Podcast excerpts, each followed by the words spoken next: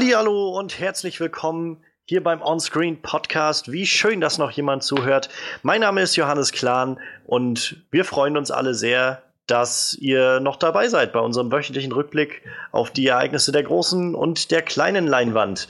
Ähm, mit mir hier sind unser Walk Talking Head on Walking Dead Frederik, der diese Woche nach der Comic Con ein bisschen was äh, zu berichten hat, wahrscheinlich zu, äh, der seine Meinung zu äußern hat zu ein, zwei Dingen. Die Durststrecke ist, nähert sich seinem Ende. Und unser Horror-Experte ähm, und wahrscheinlich müsste man auch langsam sagen, der Anführer des Buchclubs oder so. Manuel. Der Anführer des Buchclubs. Naja, wir haben jetzt schon, also das ist jetzt schon der nächste Film, der irgendwie auf Büchern basiert, wo du die Bücher auch schon gelesen hast. Und naja. ähm, ja, Manuel ist auch da. Ja, Hallöchen. Ja, und wie es schon so rausgeschimmert ist, äh, jetzt am vergangenen Wochenende war die große San Diego Comic Con, was ja immer so das, das Nerd-Mecker des Jahres ist. Und ja, es wurde nicht enttäuscht, es gab viele Neuigkeiten und wir wollen über einiges davon reden. Äh, ein bisschen Marvel, ein bisschen Walking Dead und ein bisschen Steven Spielberg. Und im großen äh, Zentrum unserer heutigen Podcast-Episode soll aber die Review, die Spoiler-Heavy Review zu Valerian and the City of a Thousand Planets stehen, dem neuen Film von Luc Besson, Regisseur von Filmen wie äh, Das fünfte Element, Leon der Profi, Arthur und die Minimoys 1, 2 und 3 oder auch Lucy. Ähm, ja, das ist so der grobe Fahrplan. Wer jetzt nicht so wirklich Lust hat, darauf, ähm, sich das noch anzuhören, wie wir jetzt über die San Diego Comic Con Sachen reden, wollen über den Tor-Trailer reden, wir wollen, wie gesagt, über den Walking Dead Staffel 8 Trailer reden und über den Trailer zu Ready Player One. Ähm, der kann das Ganze überspringen und einfach direkt zur Review übergehen, indem er dem Timecode folgt, den wir jetzt gleich durchgehen wollen. Und zwar ähm, fangen wir jetzt an mit den Highlights der Woche und beginnen dann mit der Review zu Valerian bei 58 Minuten und 12 Sekunden. Genau, die könnt ihr dann direkt anpeilen, euch dahin transportieren, wenn euch das gefällt und da reinhören. Mit den Sachen aus dem Weg, lasst uns anfangen mit unseren Highlights der Woche. Highlights der Woche. Ja, wie immer große Comic-Con. Wir haben viel zu viel gesehen und es war irgendwie schwer, sich was Genaues rauszusuchen. Äh, ich, ich persönlich musste mich entscheiden zwischen dem Trailer zu äh, Stranger Things Staffel 2 oder halt jetzt dem Tor-Trailer. Und ich glaube, ich möchte auf jeden Fall mit euch auch über den Tor-Trailer reden. Und ihr habt ja auch euch eure Sachen ausgesucht. Ähm, ich ich fange einmal mal an. Ich habe es jetzt gerade schon so angeteasert gehabt. Also Samstag ist ja immer so der große Tag in der Halle Harder in, in San Diego auf der Comic Con, wo dann äh, zuerst DC und danach dann Marvel ihre Panel haben und so vorstellen, was sie dann demnächst an Filmen und so raushauen, während DC dann vor allem zu Justice League und zu den kommenden Filmen in den nächsten Jahren noch was gesagt hat, hat Marvel im Prinzip angebracht, was alles in den nächsten eineinhalb Jahren noch rauskommt. Also es war ein großes Panel zu Thor 3 da, es war ein großes Panel zu Black Panther da, es war ähm, ein bisschen neue Informationen zu Ant-Man and the Wasp da. Unter anderem, dass Michelle Pfeiffer jetzt gecastet wurde als die, die äh, Mutter von, von The Wasp und als die Frau quasi von Michael Douglas in den Film. Ähm, ja, und äh, es gab eine Standing Ovation für das Material, was sie aus Black Panther gezeigt haben. Das soll wohl unfassbar mein fucking gut gewesen sein. Der in Avengers Infinity War Trailer war auch noch da, den sie äh, schon auf der D23 in der äh, vorangegangenen Woche hatten. Und auch da, den Leuten ist der Kopf geplatzt, scheinbar. Also, ähm, wie, es steht immer noch diese Beschreibung im Raum, wie Thanos einen Mond aus dem Himmel zieht und auf die Avengers schmeißt. Und äh, es wurde auch nochmal betont von Leuten, die halt nicht auf der D23 waren, das gehört haben und es dann auf der Comic-Con gesehen haben, die meinten, ihr könnt es euch nicht vorstellen. Ich habe diese Beschreibung von der D23 gehört und gedacht, oh mein Gott, das wird so fett. Ich hatte keine Ahnung, wie das aussieht. Das kann man, und wenn ihr euch das tausendmal durchlest, wie, sich, wie das alles aussieht in diesem Trailer, ihr habt keine Ahnung, euch wird der Kopf platzen, wenn das irgendwann mal online veröffentlicht wird. So. Ja, aber was wir halt gekriegt haben und was auch Disney dann direkt veröffentlicht hat, war der neue Trailer zu Thor Ragnarök dem nächsten Marvel-Film, der jetzt dieses Jahr noch rauskommt, Anfang November. Ähm, unter Regie von Taika Waititi geht Thor sozusagen in sein drittes Abenteuer. Der Film wird so ein bisschen die Brücke schlagen, wohl auch zu Infinity War hin. Und ja, wir, wir sehen eine ganze Menge neue Sachen, die irgendwie vorher nicht in Torfilmen waren. Also Hulk spielt scheinbar eine große Rolle, Bruce Banner, Hulk. Ähm, auf dem Panel wurde auch mit erwähnt, dass wenn der Film startet und äh, Hella, quasi die große Antagonistin des Films, die Göttin des Todes, gespielt von Kate Blanchett, ausbricht aus Asgards äh, Gefängnissen, nachdem Loki einfach keinen geilen Job da macht. Ähm, Thor dann verbannt und er dann auf Sakaar landet, diesem äh, Gladiatorenplaneten, auf dem Jeff Goldblum, also der Grandmaster, der große Zampano ist. Ähm, ja, dort ist auch der Hulk gelandet und scheinbar seit dem Ende von Avengers Infinity War. Ich bin gespannt, wie sie das erklären, wie er da gelandet ist, aber in dem Fall ist er, ist er wohl da und seitdem er da ist, auch seit zwei Jahren oder so, nur noch Hulk und weigert sich quasi wieder Banner zu werden, weil es ihm als Hulk da einfach gut geht. Und ja, wir steigen dann irgendwie mit dem Trailer auch an diesen Stellen ein. Also es, man sieht sehr viel von Sakaar, man sieht sehr viel von Banner und äh, und Thor zusammen und Hulk und Thor zusammen. Unglaublich viele verrückte Farben und, und Sci-Fi-Elemente, die da irgendwo drin stecken. Generell, also dieser 80er-Vibe, der da drin steckt, ist halt nicht zu, äh, nicht zu übersehen. Ähm, allein schon vom Soundtrack, der da drin liegt und mit so einem schönen Synthesizer, 80er Synthesizer-Sound gemacht wird. Ähm, ja, die großen Sachen, die man, die wir in diesem Trailer irgendwie sehen können, sind dann äh, vor allem Hella, wir kriegen einen guten Eindruck von Hella, wie sie drauf ist. Also ich freue mich schon sehr auf Kate Blanchett, die ja, die jetzt äh, dieser Göttin des Todes Leben einhauchen wird, sozusagen. Und äh, die Art und Weise, wie sie sich schon gibt, lässt mich schon aus dem Häuschen flippen. Also ich finde, Kate Blanchett ist eine der besten Schauspielerinnen, die es momentan gibt. Und ähm, dass sie jetzt halt diese Rolle einnimmt und auch wie sie dann so sagt, irgendwie, ähm, ich bin keine Königin und ich bin kein Monster, ich bin die Göttin des Todes. So. Und, und dann auch dieser Punkt, wo sie dann halt zu Thor sagt, und welcher Gott warst du nochmal? Gott von was? So. Wo ich auch gedacht habe, ja, irgendwie wurde das in den letzten Filmen auch so gar nicht wirklich thematisiert, dass er auch ein Gott ist. So. Es war immer nur so, er ist halt irgendwie so ein, so ein Buff-Dude irgendwie. Ja, er ist halt genau. halt irgendwie einfach voll stark und hat so ein paar coole äh, Blitzkräfte oder sowas, aber eigentlich ist er halt ein Gott. Und ich finde, wenn man das vielleicht nochmal ein bisschen raushebt, ist das eine ganz coole Sache. Tolle Shots von Hulk, also irgendwie Hulk, der gegen den Fenriswolf kämpft oder so. Heilige Scheiße.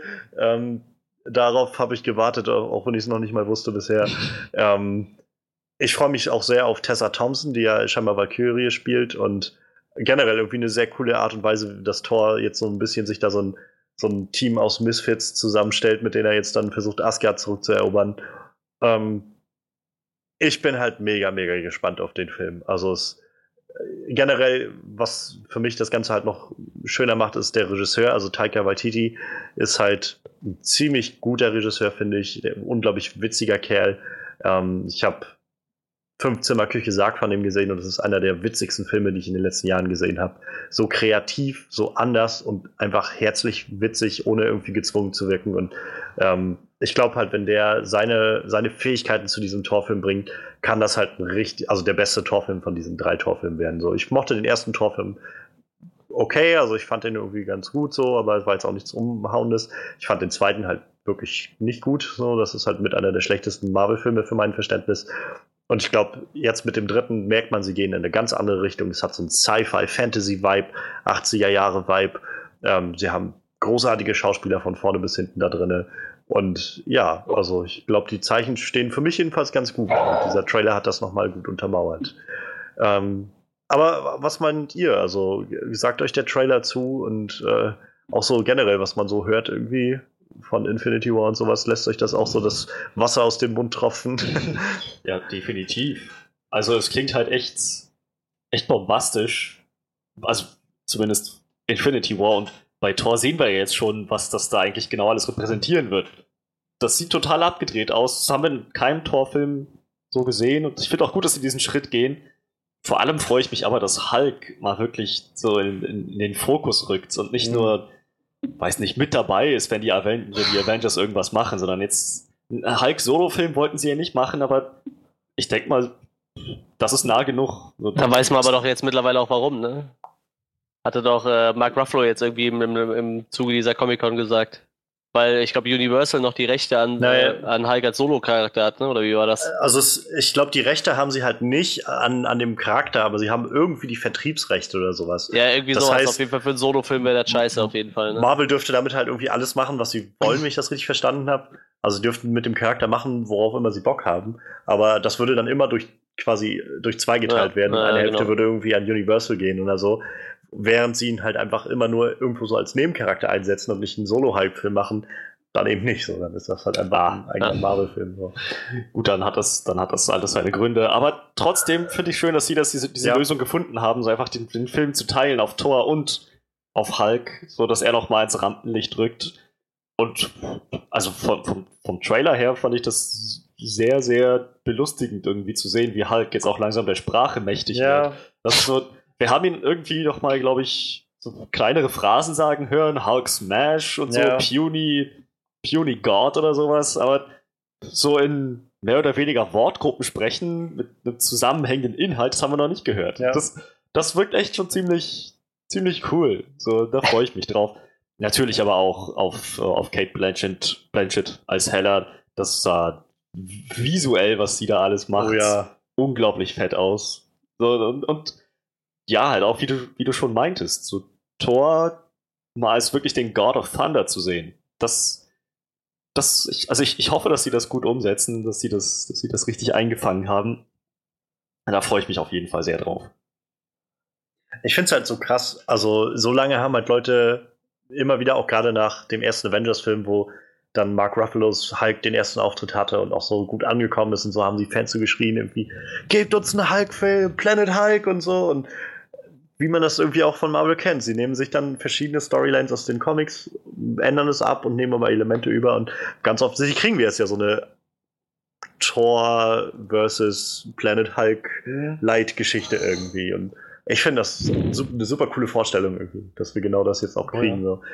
Überhaupt, also Hulk in dieser coolen Gladiatoren-Uniform oder diesem Outfit so mit diesem Schulterpanzer und diesem riesen Kriegshammer in der Hand Mhm. und so. Das wird einfach fett. ich glaube, das wird einfach nur richtig, richtig fett. Ja, ich bin jetzt auch wieder mit an Bord. So, ich fand halt auch beide Hulk-Filme nicht so pralle. Der erste Tor- ist Torfilme okay. meinst du, oder? Tor, oh, Entschuldigung. Also die beiden Torfilme. Hulk-Filme waren auch so, ja, aber Ja, die kann man sich aber noch angucken. Äh, ja, äh, Torfilm natürlich. Äh, ich fand den, den ersten Torfilm, der war ganz okay. Der zweite, den fand ich halt. Ich habe den nur einmal versucht zu gucken im Kino, bin zweimal eingeschlafen. Das hat mir dann noch gereicht. Mehr habe ich mich dann auch nicht mehr damit beschäftigt. Und äh, ja, aber jetzt bin ich wieder mit an Bord. Der Trailer sieht schon echt fett aus. Wie gesagt, äh, ich, ich weiß noch, vor ein paar Jahren haben sie dann, äh, vor, vor ein paar Monaten, irgendwann kam mal dieses erste Bild von dieser Hulk-Rüstung letztes Jahr, wo sie einfach Ja. nur die Rüstung gezeigt haben ohne Hulk drin. Da dachte ich, oh, meine Fresse, das wird, das wird echt ziemlich geil, glaube ich. Das war so das erste Mal, wo dann direkt so, oh, Planet Hulk, da kommt Planet Hulk. Und ich kannte halt so einen Teil von, also ich habe halt schon bei Planet Hulk reingelesen und dachte so, ah, Planet Hulk, das wird cool, das wird richtig cool. Habe ich mich dann mehr drauf gefreut wie auf Tor, aber wie gesagt, mittlerweile ist halt äh, mir jetzt auch Tor ganz geheuer in diesem Trailer so. Ich, freue mich da drauf, dass die, diese, ich sag mal, die, die Symbiose mit den zwei da, das wird schon, das wird schon Ja. sehr lustig, glaube ich. Das Ganze soll ja auch so ein bisschen irgendwie so ein, wie so ein Road-Movie zwischen den beiden, so ein Buddy Cop nicht, aber so ein Buddy Road Movie irgendwie zwischen Thor und Hulk sein, die halt von Sakaar aus dann losziehen Richtung Asgard und irgendwie auf dem Weg wahrscheinlich Halt machen in allen anderen Welten oder irgendwie sowas. Also ich finde den Gedanken halt ziemlich cool und halt was für mich, was mich auch sehr, sehr angesprochen hat, ist halt der Humor, der auch schon so aus diesem kleinen Trailer-Schnipsel immer so rausgesprochen hat. Also beziehungsweise auch diese Balance, die man so gemerkt hat, irgendwie schon der Witz, der so drin steckt, aber auch jetzt nicht die Situation ins Lächerliche so, zu ziehen. Also Ja. es war schon klar, irgendwie, dass Hella kommt da hin und das ist halt eine andere Dimension von irgendwie, was sie da macht. Also es ist halt, wie sie sagt, sie ist halt nicht irgendwie einfach ein Monster, was sagen kann oder sowas. Sie ist, das ist einfach ihre Natur, so Ja. das zu tun, was sie da tut. So. Und, äh, und gleichzeitig dann halt zu sehen, also dann auch, wie es schon losgeht, wie Thor dann meint, irgendwie, ja, das, seit wir uns das letzte Mal gesehen haben, ist so viel passiert. Also, ähm, ich, äh, ich habe meinen Hammer verloren. Ah, Das war gerade erst gestern, das ist echt noch verdammt frisch. So. Das, allein diese so Kleinigkeiten, die einfach so Frische und, und Humor halt reinbringen, der aber nicht zu aufgesetzt wirkt. Finde ich halt super. Oder auch so dieses, dieser Moment, wo er dann irgendwie äh, zu, zu Banner meint, so, wir haben, wir haben gerade vor kurzem erst gekämpft. Aha. Und wer hat gewonnen? Und dann dieser schöne Ausschnitt, wie Thor von dem Hammer getroffen wird oder so voll in die Wand fliegt. Ich habe gewonnen. Ganz einfach. das, hört, das hört sich nicht richtig an. War es aber. Hat, ich war ganz einfach. genau das irgendwie so. Also ich glaube, die haben halt diese. Also Taika Waititi hat, glaube ich, schon verstanden, was Thor irgendwie auch ausmacht und was man irgendwie da rausholen kann, um, um mit in dieser Kombination mit Hulk irgendwas Cooles rauszuholen. Oh ja. Und dann der Grandmaster, also Jeff Goldblum da mit drin. Ich meine, jetzt in dem Trailer war halt nur kurz zu sehen, so, aber auch das ist sowas, wo ich mich echt drauf freue. Ich hatte mir das Panel angeguckt zu Thor Ragnarök und die Leute sind ausgeflippt, als er rauskam. Da kommt, da kommt Jeff Goldblum raus in so einer coolen Lederjacke und das Publikum flippt total aus. Und ja, er ist ja, also in dem Marvel-Universum ist er ja dann auch der Bruder des, äh, des Collectors, also von Benicio del Toro ja. quasi. Mhm. Ähm, bin mal gespannt, ob das auch noch irgendwie mit reinspielt.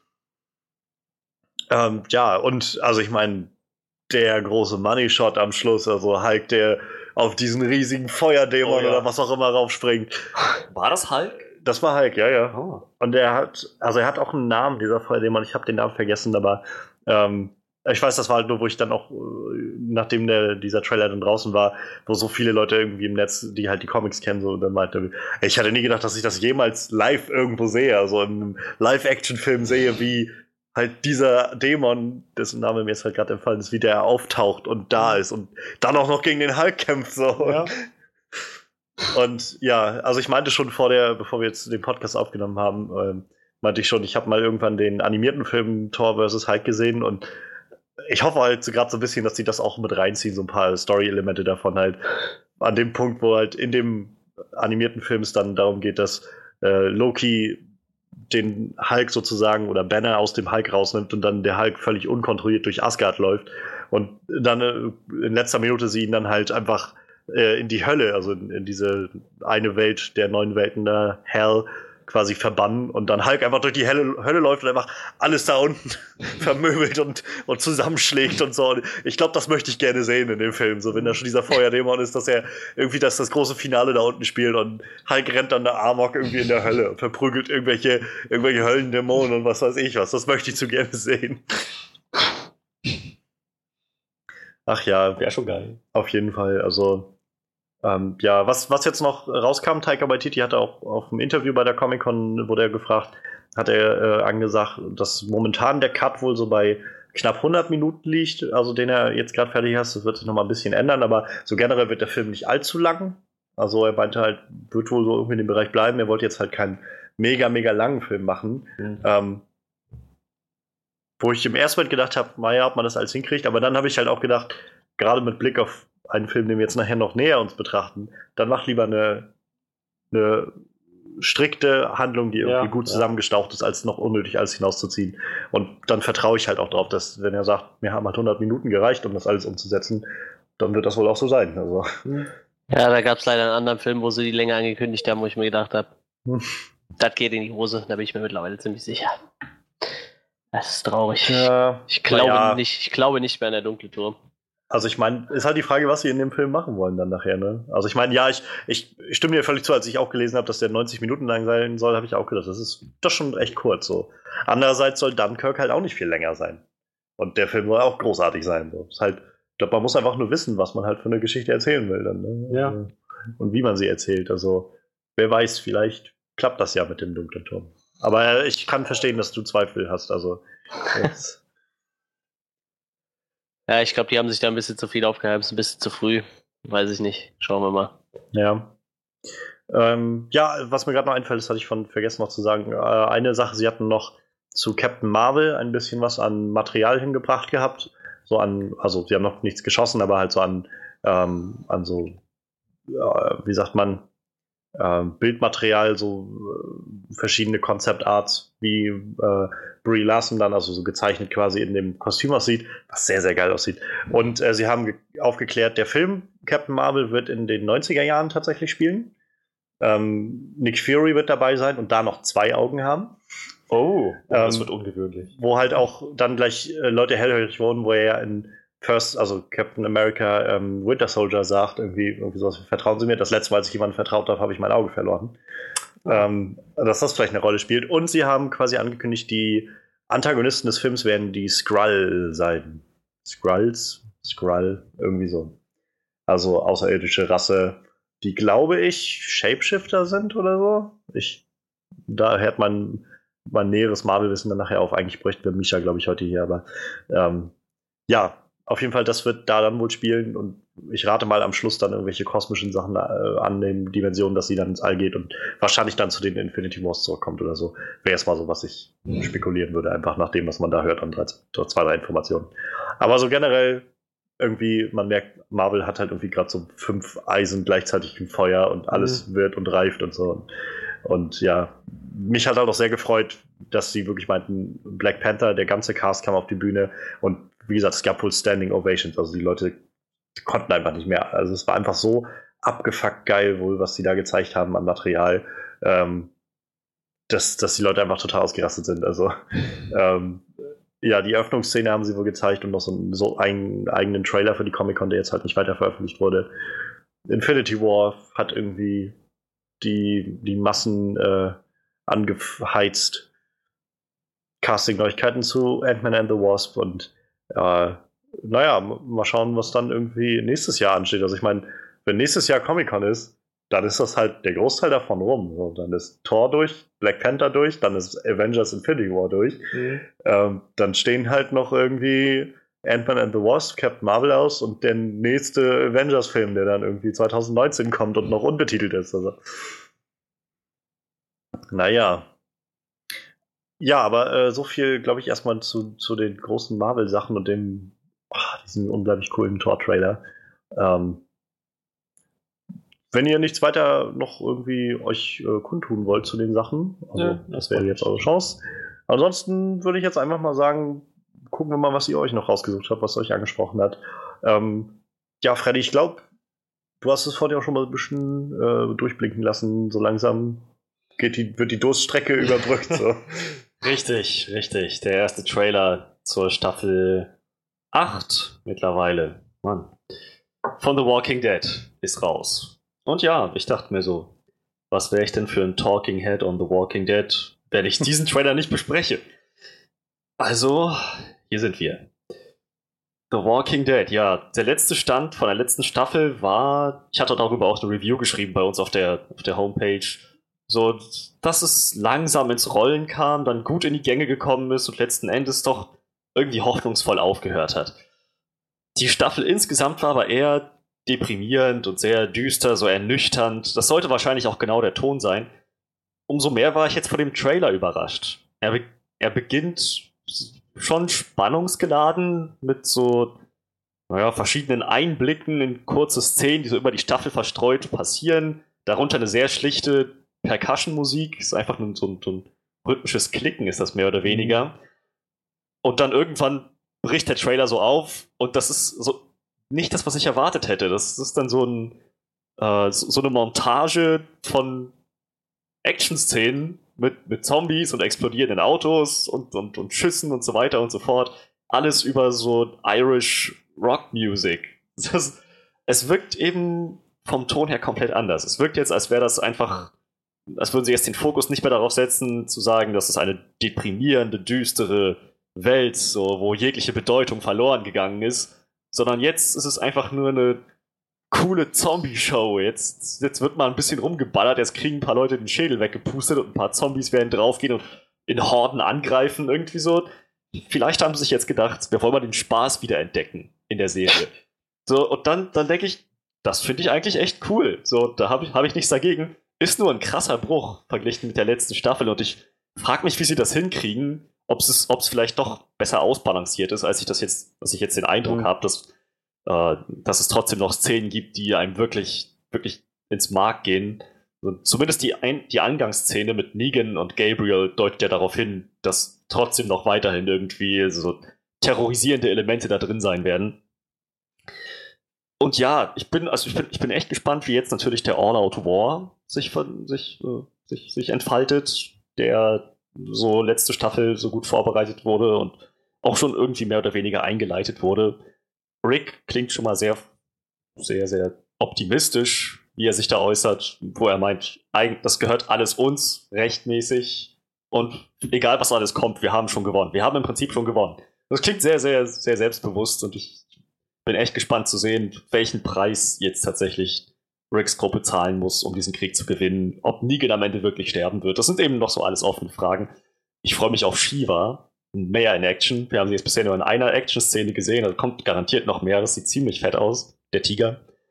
Und ja, na natürlich die, aller, allerletzte Szene in dem Trailer wundert mich am meisten. Es ist einfach nur Rick, wie er mit graueren Haaren, als wir es gewöhnt sind, auf einem weißen Bett liegt. Neben ihm ein Beistelltisch mit einem Strauß Blumen. Sein Bart ist ziemlich lang gewachsen und, und, und auch grau entsprechend. Der sieht einfach aus wie Rick, nicht in seinen Anfang 40ern, sondern vielleicht Anfang 50ern mit 50ern. Mein, so, so wie ich den Eindruck hatte, war das sein Krankenhausbett. Das Krankenhaus, in dem er in Staffel 1 eingeliefert wurde, nachdem er angeschossen wurde und eine Zeit lang im Koma gelegen hat. Der Blumenstrauß, der daneben ihm auf dem Tisch stand, den hat ihm Laurie gebracht. Und es gibt diese Fantheorie, es gibt eine Menge Fantheorien, was The Walking Dead angeht. Ich finde die, manche finde ich cool, manche finde ich einfach nur total bescheuert. Die, die ich jetzt meine, ist etwas bescheuerter. Die besagt nämlich, dass nichts, was in The Walking Dead passiert, tatsächlich real ist. Es ist alles nur Ricks Komatraum und irgendwann wacht er auf und die Geschichte ist vorbei. Ich hätte eigentlich auch nie gedacht, dass das ist so bescheuert, dass ich nie erwartet hätte, dass das tatsächlich irgendwann die große Auflösung wird. Aber jetzt mit dem Trailer, mit dieser Szene scheint ja genau das anzudeuten. Rick, der im Krankenhausbett aufwacht und nichts davon war real? Oder ist es einfach nur ein Traum sozusagen und die, die Zombie-Welt ist doch real? Ich weiß echt nicht, was ich davon halten soll. Ich finde es aber interessant, dass die diese, diese Theorie überhaupt aufgreifen und jetzt die Fans, keine Ahnung, irgendwie in die Pfanne hauen wollen damit, schätze ich mal. Ja, das ist halt das Ding, ne? Weil die werden ja jetzt die Serie nicht beenden, weil so wie du das beschreibst, wäre das ja dann quasi eher so ein potenzielles Ende für die Serie, ne? Es wäre wär das potenziell grausamste, furchtbarste und enttäuschendste Ende für die Serie, aber ja, es wäre ein Ende. Das habe ich mir damals aber bei Lost immer so gedacht. Ich dachte, irgendwann wird halt John Locke wach und äh, sitzt halt noch in dem Flugzeug und das ist einfach nur geträumt so. Hätte ich mir bei Lost vielleicht sogar, hätte ich das sogar besser gefunden, wenn das das Ende gewesen wäre. Aber stimmt, bei Walking Dead wäre das schon komisch, wenn es wirklich nur sein Traum gewesen wäre. Auf jeden Fall frage ich mich dann, was er in, seine, in seiner Vorkoma-Zeit so für Filme geguckt hat, wenn das so sein Komatraum ist. Vielleicht musste, es ja, musste er gar keine Filme dafür gucken. Vielleicht war das alles nur die Produktion seines kranken Geistes und jetzt kann er sich nicht mehr in die Gesellschaft einfügen. Oder, so. Oder einfach vor seinem Koma sah die Welt auch schon so aus.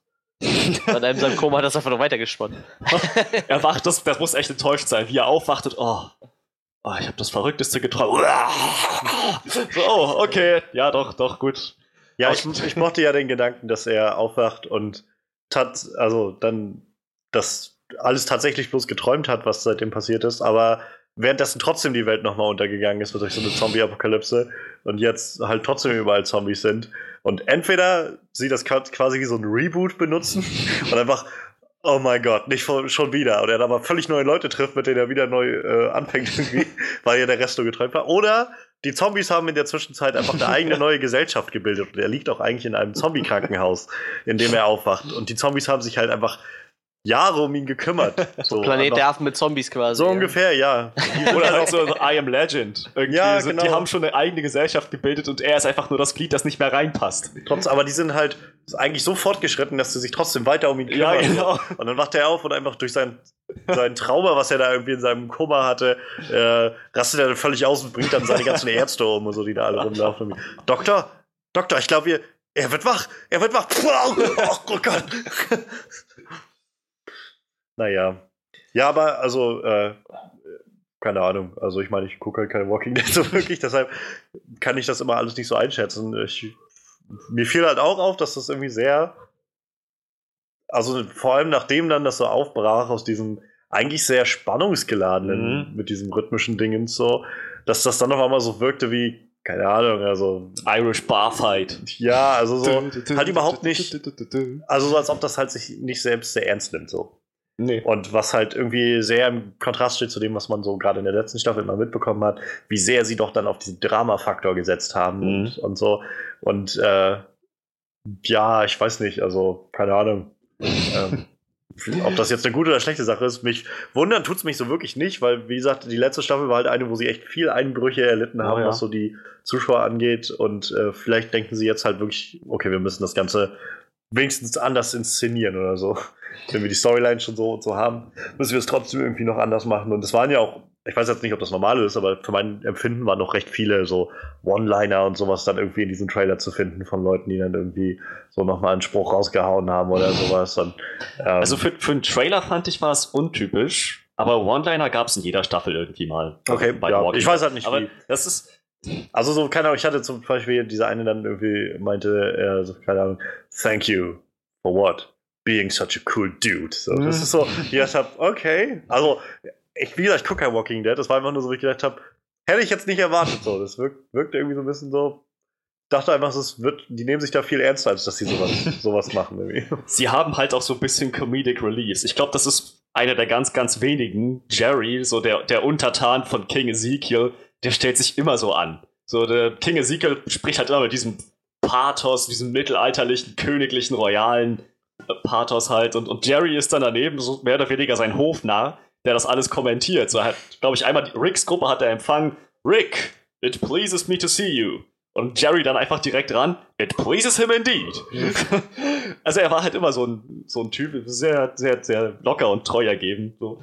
Aber ja, ich fand, sie haben jetzt im Trailer, glaube ich, sehr den Fokus darauf gesetzt, den Fans zu zeigen, dass sie was geändert haben. Ja. So, ich erwarte gar nicht mal, dass die ganze Staffel jetzt nur so abgedrehter One-Liner Horror-Comedy Spaß ist.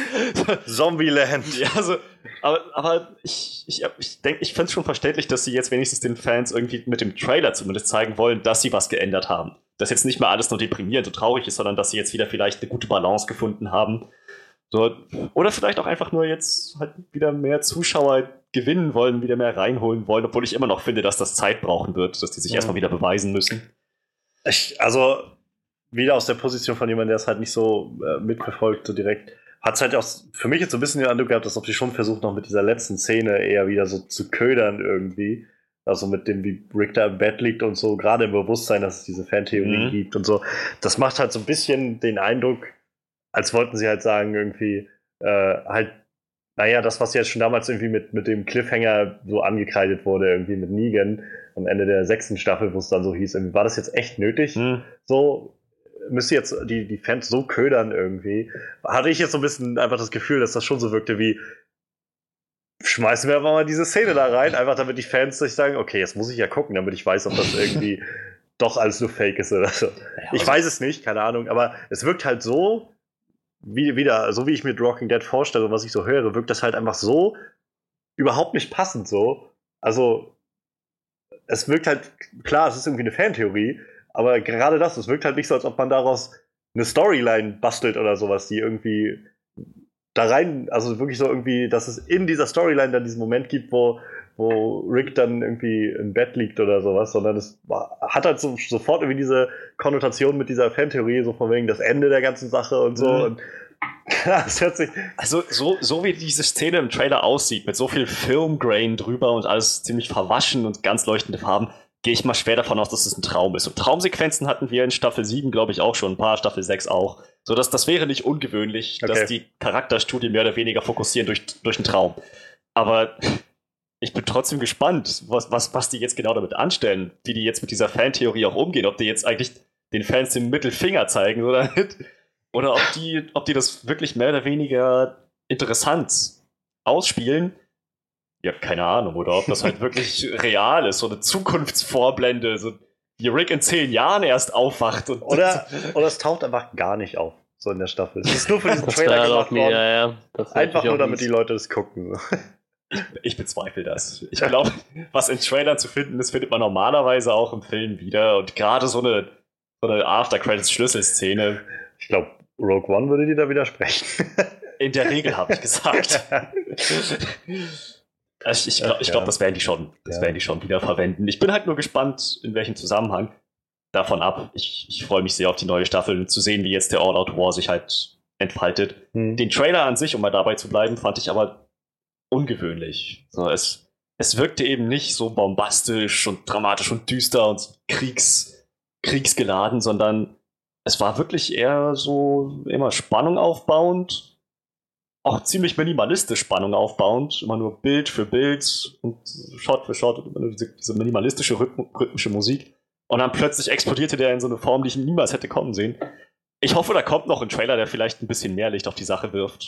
Und vielleicht noch einer und dann kann die Staffel auch wieder langsam losgehen. Ja, eine Sache, die mir noch auffiel, wo ich glaube, ich mache mich wahrscheinlich ein bisschen unbeliebt in deinen Augen. Ich habe halt, ich hatte halt keine Ahnung, wer diese, also vor allem die Charaktere sind so. Ich wusste halt auch nicht, dass Rick das ist, der da spricht. Also, das Ja. wäre einfach. Ich fand, das klang halt einfach nach einem totalen Villain, wie der da gesprochen hat, irgendwie. Das gehört uns. Das ist unsers. Wir haben so, so, wir haben schon gewonnen, ja. Das ist genau, alles gehört uns und wir haben uns das verdient und so. Das klang so voll, das hätte irgendwie auch der größte Villain sein können, irgendwie.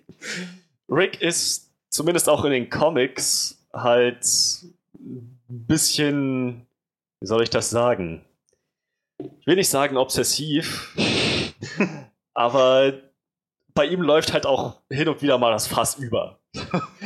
Dass er, mal über, er schlägt auch mal über die Stränge. Und das, ich finde, das kommt in der Serie ganz gut rüber. Dass sie jetzt das für den Trailer genommen haben, finde ich, zeigt, wie, wie entschlossen er ist, gegen Negan vorzugehen, nach allem, was, nach allem, was Negan ihm angetan hat und seinen Leuten. So kann ich das schon verstehen. Mag sein. Nur halt, also wie gesagt, so aus dem Kontext genommen, klingt halt einfach nur nach, nach einem Villain, der gerade so zu seinen Minions sagt, irgendwie, wir haben den Krieg schon gewonnen. Alles hier gehört uns. Diese Welt gehört uns. This world belongs to me. So. Naja, ich, Ja, das also ist ich, immer noch zehnmal besser als der Mental Breakdown, äh, Rick, der die ganze Zeit noch rumflinnt und rumliegt und pennt und. Äh, Verstehst du, das- Karl? wann? Ach, Cool. so, nein. Das ist einmal passiert. Das ist zwei Staffeln lang passiert. Er war die ganze Staffel nur am rumheulen. Irgendwann sitzt er im Haus und Karl muss alleine rumlaufen und gucken, dass er überlebt, weil der einfach nur in irgendeiner Bude rumhängt und pennt und total depri die ganze Zeit ist. Er war- Furchtbar. Okay, das muss ich mal kurz korrigieren. Er war nicht Depri, er war nicht down, er war nicht mal bei Bewusstsein. Das war kurz nachdem er vom Governor halb totgeschlagen wurde. Ein bisschen Ach, Verständnis, niemals, wenn ich der ist bitten darf. Lappen. Der ist Lappen. Er ist Rick der heult viel zu viel rum. Rick ist der männlichste Mann in der Geschichte der männlichen Männer. Er ist der beste Anführer, den man sich vorstellen kann. Nein, das ist. Nein, ist er nicht. Natürlich nicht. Er ist ein fehlerhafter Mensch, aber er gibt sein Bestes. Er ist, stimmt er ist, ein, er ist ein guter Charakter. Ich, ich habe den er- aber trotzdem lieber als, äh, als Anführer, als, als äh, irgendeiner, den man nur hinterher schleppen muss, weil er gerade so Depri ist und nichts mehr auf Gebacken kriegt. So. Ich hatte Das- nie den Eindruck, dass er irgendwie deprimiert war die ganze Zeit über. Er wirkte halt immer sehr in Konflikt mit sich selbst, hat sich immer selbst hinterfragt, ob er jetzt wirklich das Richtige macht oder nicht. So, es ist halt ein, ein Mann, der einen Wandel durchgeht. Und das, das, das wird auch ziemlich deutlich über die Staffel hinweg. Ich finde trotzdem, er ist ein guter Anführer und ein guter Mensch. Ja, me meistens ja, das stimmt. Wie gesagt, manchmal geht er mir auf den Sack. Er hat halt manchmal so seine, seine verrückten Batshit-Ausbrüche. Aber, ach, ich weiß nicht, irgendwie, irgendwie gehört das zu seinem Charakter. So, man, das, so, ich ich finde auch, dass die manchmal ein bisschen aus dem Nichts kommen oder man, man lange nachdenken muss, um jetzt zu verstehen, woher das kam. Aber es, es, ich, ich finde, das, es gehört schon zu seinem Charakter und ich finde es auf jeden Fall interessant. Ich glaube einfach, dass der Rick, den wir jetzt haben, nicht mehr der, keine Ahnung, dieser Erretter-Rick aus Staffel 1 und 2 ist, sondern dass es jetzt einfach ein so ein, so ein battle-hardened Veteran-Rick, der langsam einfach die Schnauze voll hat und so sagt, jetzt reicht's, jetzt, jetzt machen wir das. Es kam auch, glaube ich, schon mal in Staffel 6 vor, wie er mit Michonne im Bett saß, wo sie schon mal dieses Thema aufgebracht haben, wo sie einfach nur einen Erfolg nach dem anderen hatten, so in der Welt perfekt klarkamen und dann, wo er einfach zu Michonne gesagt hat, so, die Welt gehört uns. Wir müssen nur noch wissen, wie wir, wie wir sie uns nehmen. So, das ist einfach so, dieses, dieses unglaubliche Selbstvertrauen und dann kam Negan. Auch das klingt wieder sehr nach einem Villain, wenn ich ehrlich bin. Diese Welt gehört uns. Wir müssen sie uns nur nehmen. Das, ist, das könnte ein Bond-Bösewicht sein. The world's ours. We just have to know how to take it.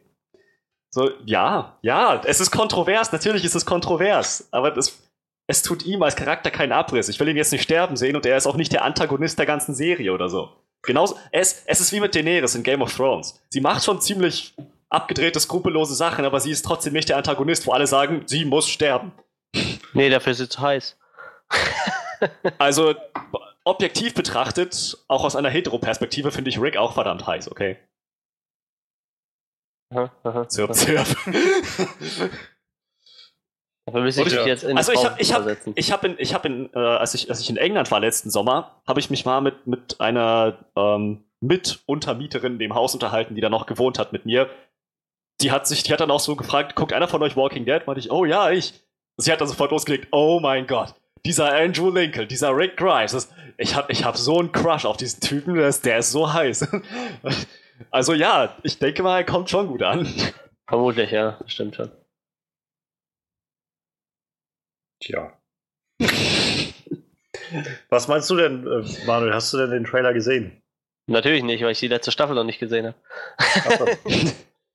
Aber ich habe äh, diese Szene, die, die war so auf irgendeiner Facebook-Seite als äh, die, die Szene in dem Krankenhausbett, die war so auf irgendeiner Facebook-Seite rausgeschnitten, nur das Stück halt, das habe ich halt gesehen.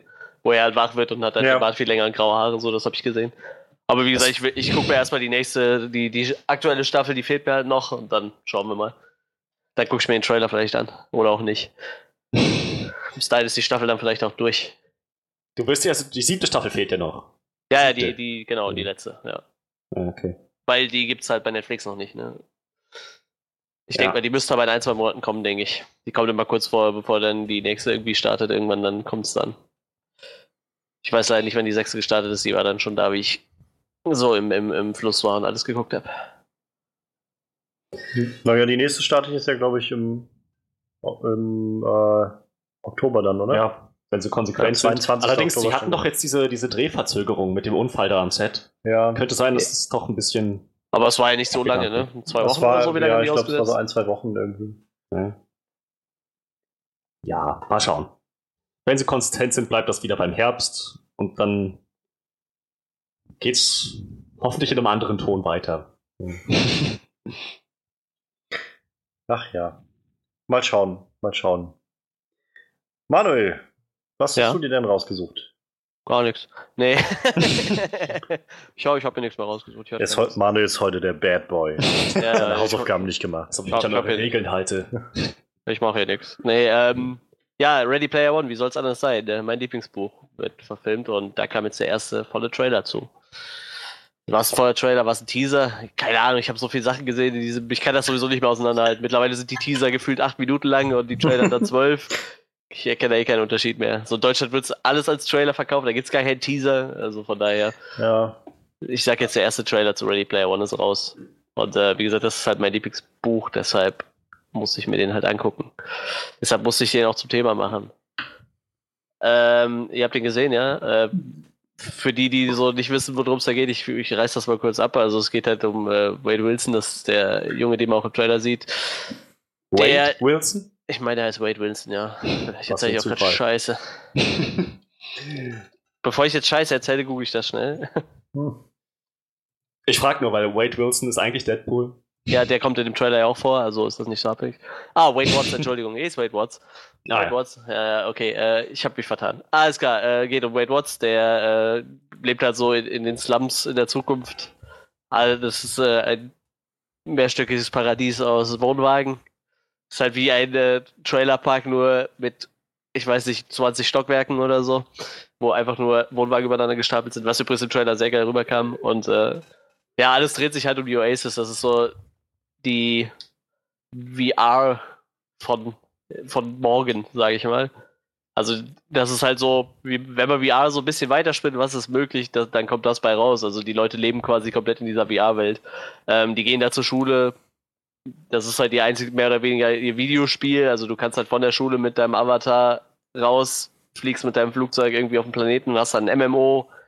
Du kannst in eine Bibliothek gehen und dir jedes Buch der Welt durchlesen. Du gehst in eine virtuelle Spielhalle, hast da jedes Spiel der Welt. Und es ist einfach ein riesen Spielplatz und da- das lenkt halt die Leute von ihrem trostlosen Leben ab. Es ist halt sehr auf eine andere Art postapokalyptisch. Ne? Es ist eher so extreme Wirtschaftskrise, extreme Geldmangel, aber halt jeder hat diese, diese Oasis-Brillen, um halt in die VR einzutauchen. Ja, und im, im Trailer haben wir so eigentlich nur kurz die reale Welt gesehen und dann einfach nur Oasis voll in die Schnauze bekommen. So, das, war, das war so übertrieben zu sagen. Also, meine Fresse, was ein Effektgewitter. Ich glaube, dieser Film entsteht wahrscheinlich auch zu 98% hinter Greenscreen. Also, puh. So viele Easter Eggs. Die sind mir, ich habe mir den Trailer angeguckt und die sind mir nicht mal aufgefallen, weil es, es waren einfach so offensichtlich und viele. Als ich mir das da durchgelesen habe, so, ach du Scheiße, das stimmt. Das ist einfach so beiläufig mitgelaufen und dann hast du es dir durchgelesen und denkst so, das stimmt, das ist wirklich alles passiert. Dann habe ich mir den Trailer noch viermal angeguckt oder so. Das wird der Wahnsinn, glaube ich. ich. Ich hoffe, Steven Spielberg baut da keinen Mist. Also, was ich jetzt gesehen habe da in der Oasis, fand ich total gut. Was mich ein bisschen äh, stutzig gemacht hat, war, dass sich eigentlich die, der, das ganze Buch nur um die, mehr oder weniger um die 80er, 70er, 80er dreht. Und ich irgendwie so viel aus, den, aus, aus der aktuellen Zeit gesehen habe, dass ich dann kurz überlegt habe, ob das vielleicht, äh, ob sie den Film nicht verlegt haben, aber dann habe ich auch die ganzen alten Anspielungen gesehen dachte, okay, alles ist gut, alles wird super. Ich habe jetzt die Story eigentlich gar nicht abgerissen, ne? Also es geht halt um diese Oasis und äh, der Erfinder der Oasis ist gestorben und hat quasi sein komplettes Vermögen, weil er keine Kinder hat, in diesem Spiel versteckt. Und seit der tot ist, geht es halt eigentlich nur noch darum, wie finde ich diesen Schatz.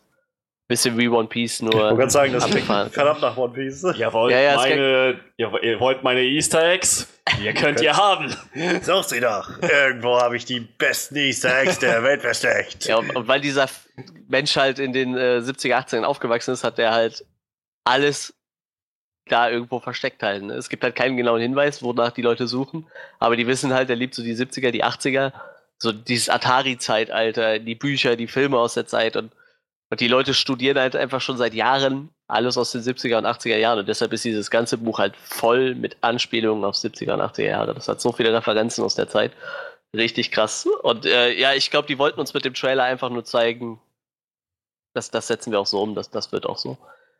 Ich finde es ist halt sehr schön, äh, neben Steven Spielberg arbeitet der Buchautor Ernest Klein halt als, als äh, Screenwriter. Ich glaube, das ist auf jeden Fall nicht verkehrt. Der Kerl kommt halt auch eigentlich aus der Filmszene und hat halt einfach nur mal nebenbei aus dem Ärmel einen Bestseller geschüttelt, quasi. Und äh, ich finde, das, das ist auf jeden Fall ein gutes Zeichen. Und äh, ich weiß, ihr habt, ihr habt den Trailer gesehen. Habt ihr die ganzen Easter Eggs gefunden in dem Trailer? Also, ich weiß halt nicht, wie viele Tausende es gibt. Ich hatte halt irgendwie auch eine Liste gesehen und dann ein, auch, weiß ich nicht, vier, fünf Stück gefunden. Also ich meine, ganz offensichtlich war ja der Iron Giant zu sehen. Ja, das war auch das Einzige, was so. mir beim ersten Mal gucken aufgefallen ist. Ja, Dito, Dito. Ähm, dann habe ich halt Freddy Krueger dann noch gesehen durch, ja. äh, durch die eine Liste, irgendwo das drin stand. Der DeLorean ist halt auch da. Ja. Ähm, und der ist ja auch ganz wichtig im Buch. Erzähl ich gleich, mach weiter. Und also, ich habe gesehen, dass so spekuliert wird, dass wenn diese ganzen Autos da irgendwie in diesem, dieser Rennbucht stehen, dass da Lara Croft vielleicht rumsteht an der einen Ecke. Das habe äh, ich auch noch nicht gelesen. So. Okay. Das, also, es ist halt nicht so ganz eindeutig zu erkennen, aber man könnte das schon da in der Figur sehen, die da steht. So. Halt so ein türkises Oberteil ja. und irgendwie so lange Haare hinten und naja ich glaube, das waren so die großen Sachen, die ich gesehen habe. Freddy, hast du noch welche zu ergänzen? Sonst hau ich noch ein paar raus. Ich, ich habe halt auf Hinweis Freddy Krueger und Lara Croft gesehen, so, aber also ich glaube, ich wäre nicht schnell genug gewesen, die alle tatsächlich beim ersten Anblick zu erkennen. Das Ding ist halt, ich habe halt den ersten Trailer, also ich habe den Trailer das erste Mal gesehen und dachte so, meine Güte, was ist das? Oh, da ist der Iron Giant. Was, was ist das hier eigentlich? wow, ich habe halt keine Ahnung von dem Buch so. Ich wusste halt nur, dass Steven Spielberg diese Verfilmung macht und dass es irgendwas mit einer VR zu tun hat, aber das war es halt auch. Und da habe ich diesen Trailer gesehen und dachte so, was zur Hölle war das gerade? Es sieht, es sieht irgendwie krass aus, aber ich kann halt irgendwie nicht das zuordnen irgendwie. Und dann habe ich halt ein zusätzliches Video von irgendwem gesehen, der dann der das Buch gelesen hat und angefangen hat zu erklären, ja, und das geht halt darum und, äh, dann, das sind halt lauter Easter Eggs, die alle drin sind und das ist halt auch so ein ganz zentrales Element in diesem Buch und so. Ja, ja. Und dann habe ich, okay, dann habe ich mir das halt nochmal angeguckt und dann auch irgendwie so ein paar Easter Eggs dann noch gesehen. Also. Ja, also äh, faktisch gibt es noch Harley Quinn und Deadshot, ziemlich am Anfang. Die rennen da uh. einfach rum. Ähm, also man, man, könnte ja mal kurz erwähnen, also bis auf diese Anfangsszene, bis da zu dem Moment, wo er die Brille aufsetzt, das ist die einzige Szene, die in der Realität spielt, alles andere ist nur noch in der Oasis.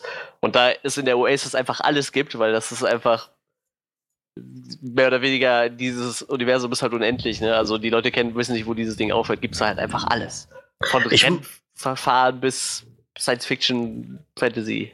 Ich mochte diesen Moment, als er auch am Anfang gesagt hat, so von wegen, wir werden irgendwie die äh, unsichtbare Generation genannt oder irgendwie so. Ja, und genau. dann halt meinte irgendwie, ähm, wir können halt nirgendwo mehr hingehen. Es gibt nichts mehr zu, er zu erkunden irgendwie. Ja. Und dann halt in diese Oasis rein. Das fand ich irgendwie ein ziemlich interessanter Gedanke sozusagen. Gut. Ja, die Leute entfliehen da halt auch vollkommen ihrem Elend. Naja. So, ne? Dieses Ding, wo er da reinrennt, das ist halt so, so ein alter, so ein alter Bus, der steht halt irgendwie auf diesem Schrottplatz rum und er hat sich da mehr oder weniger so sein eigenes kleines Reich geschaffen.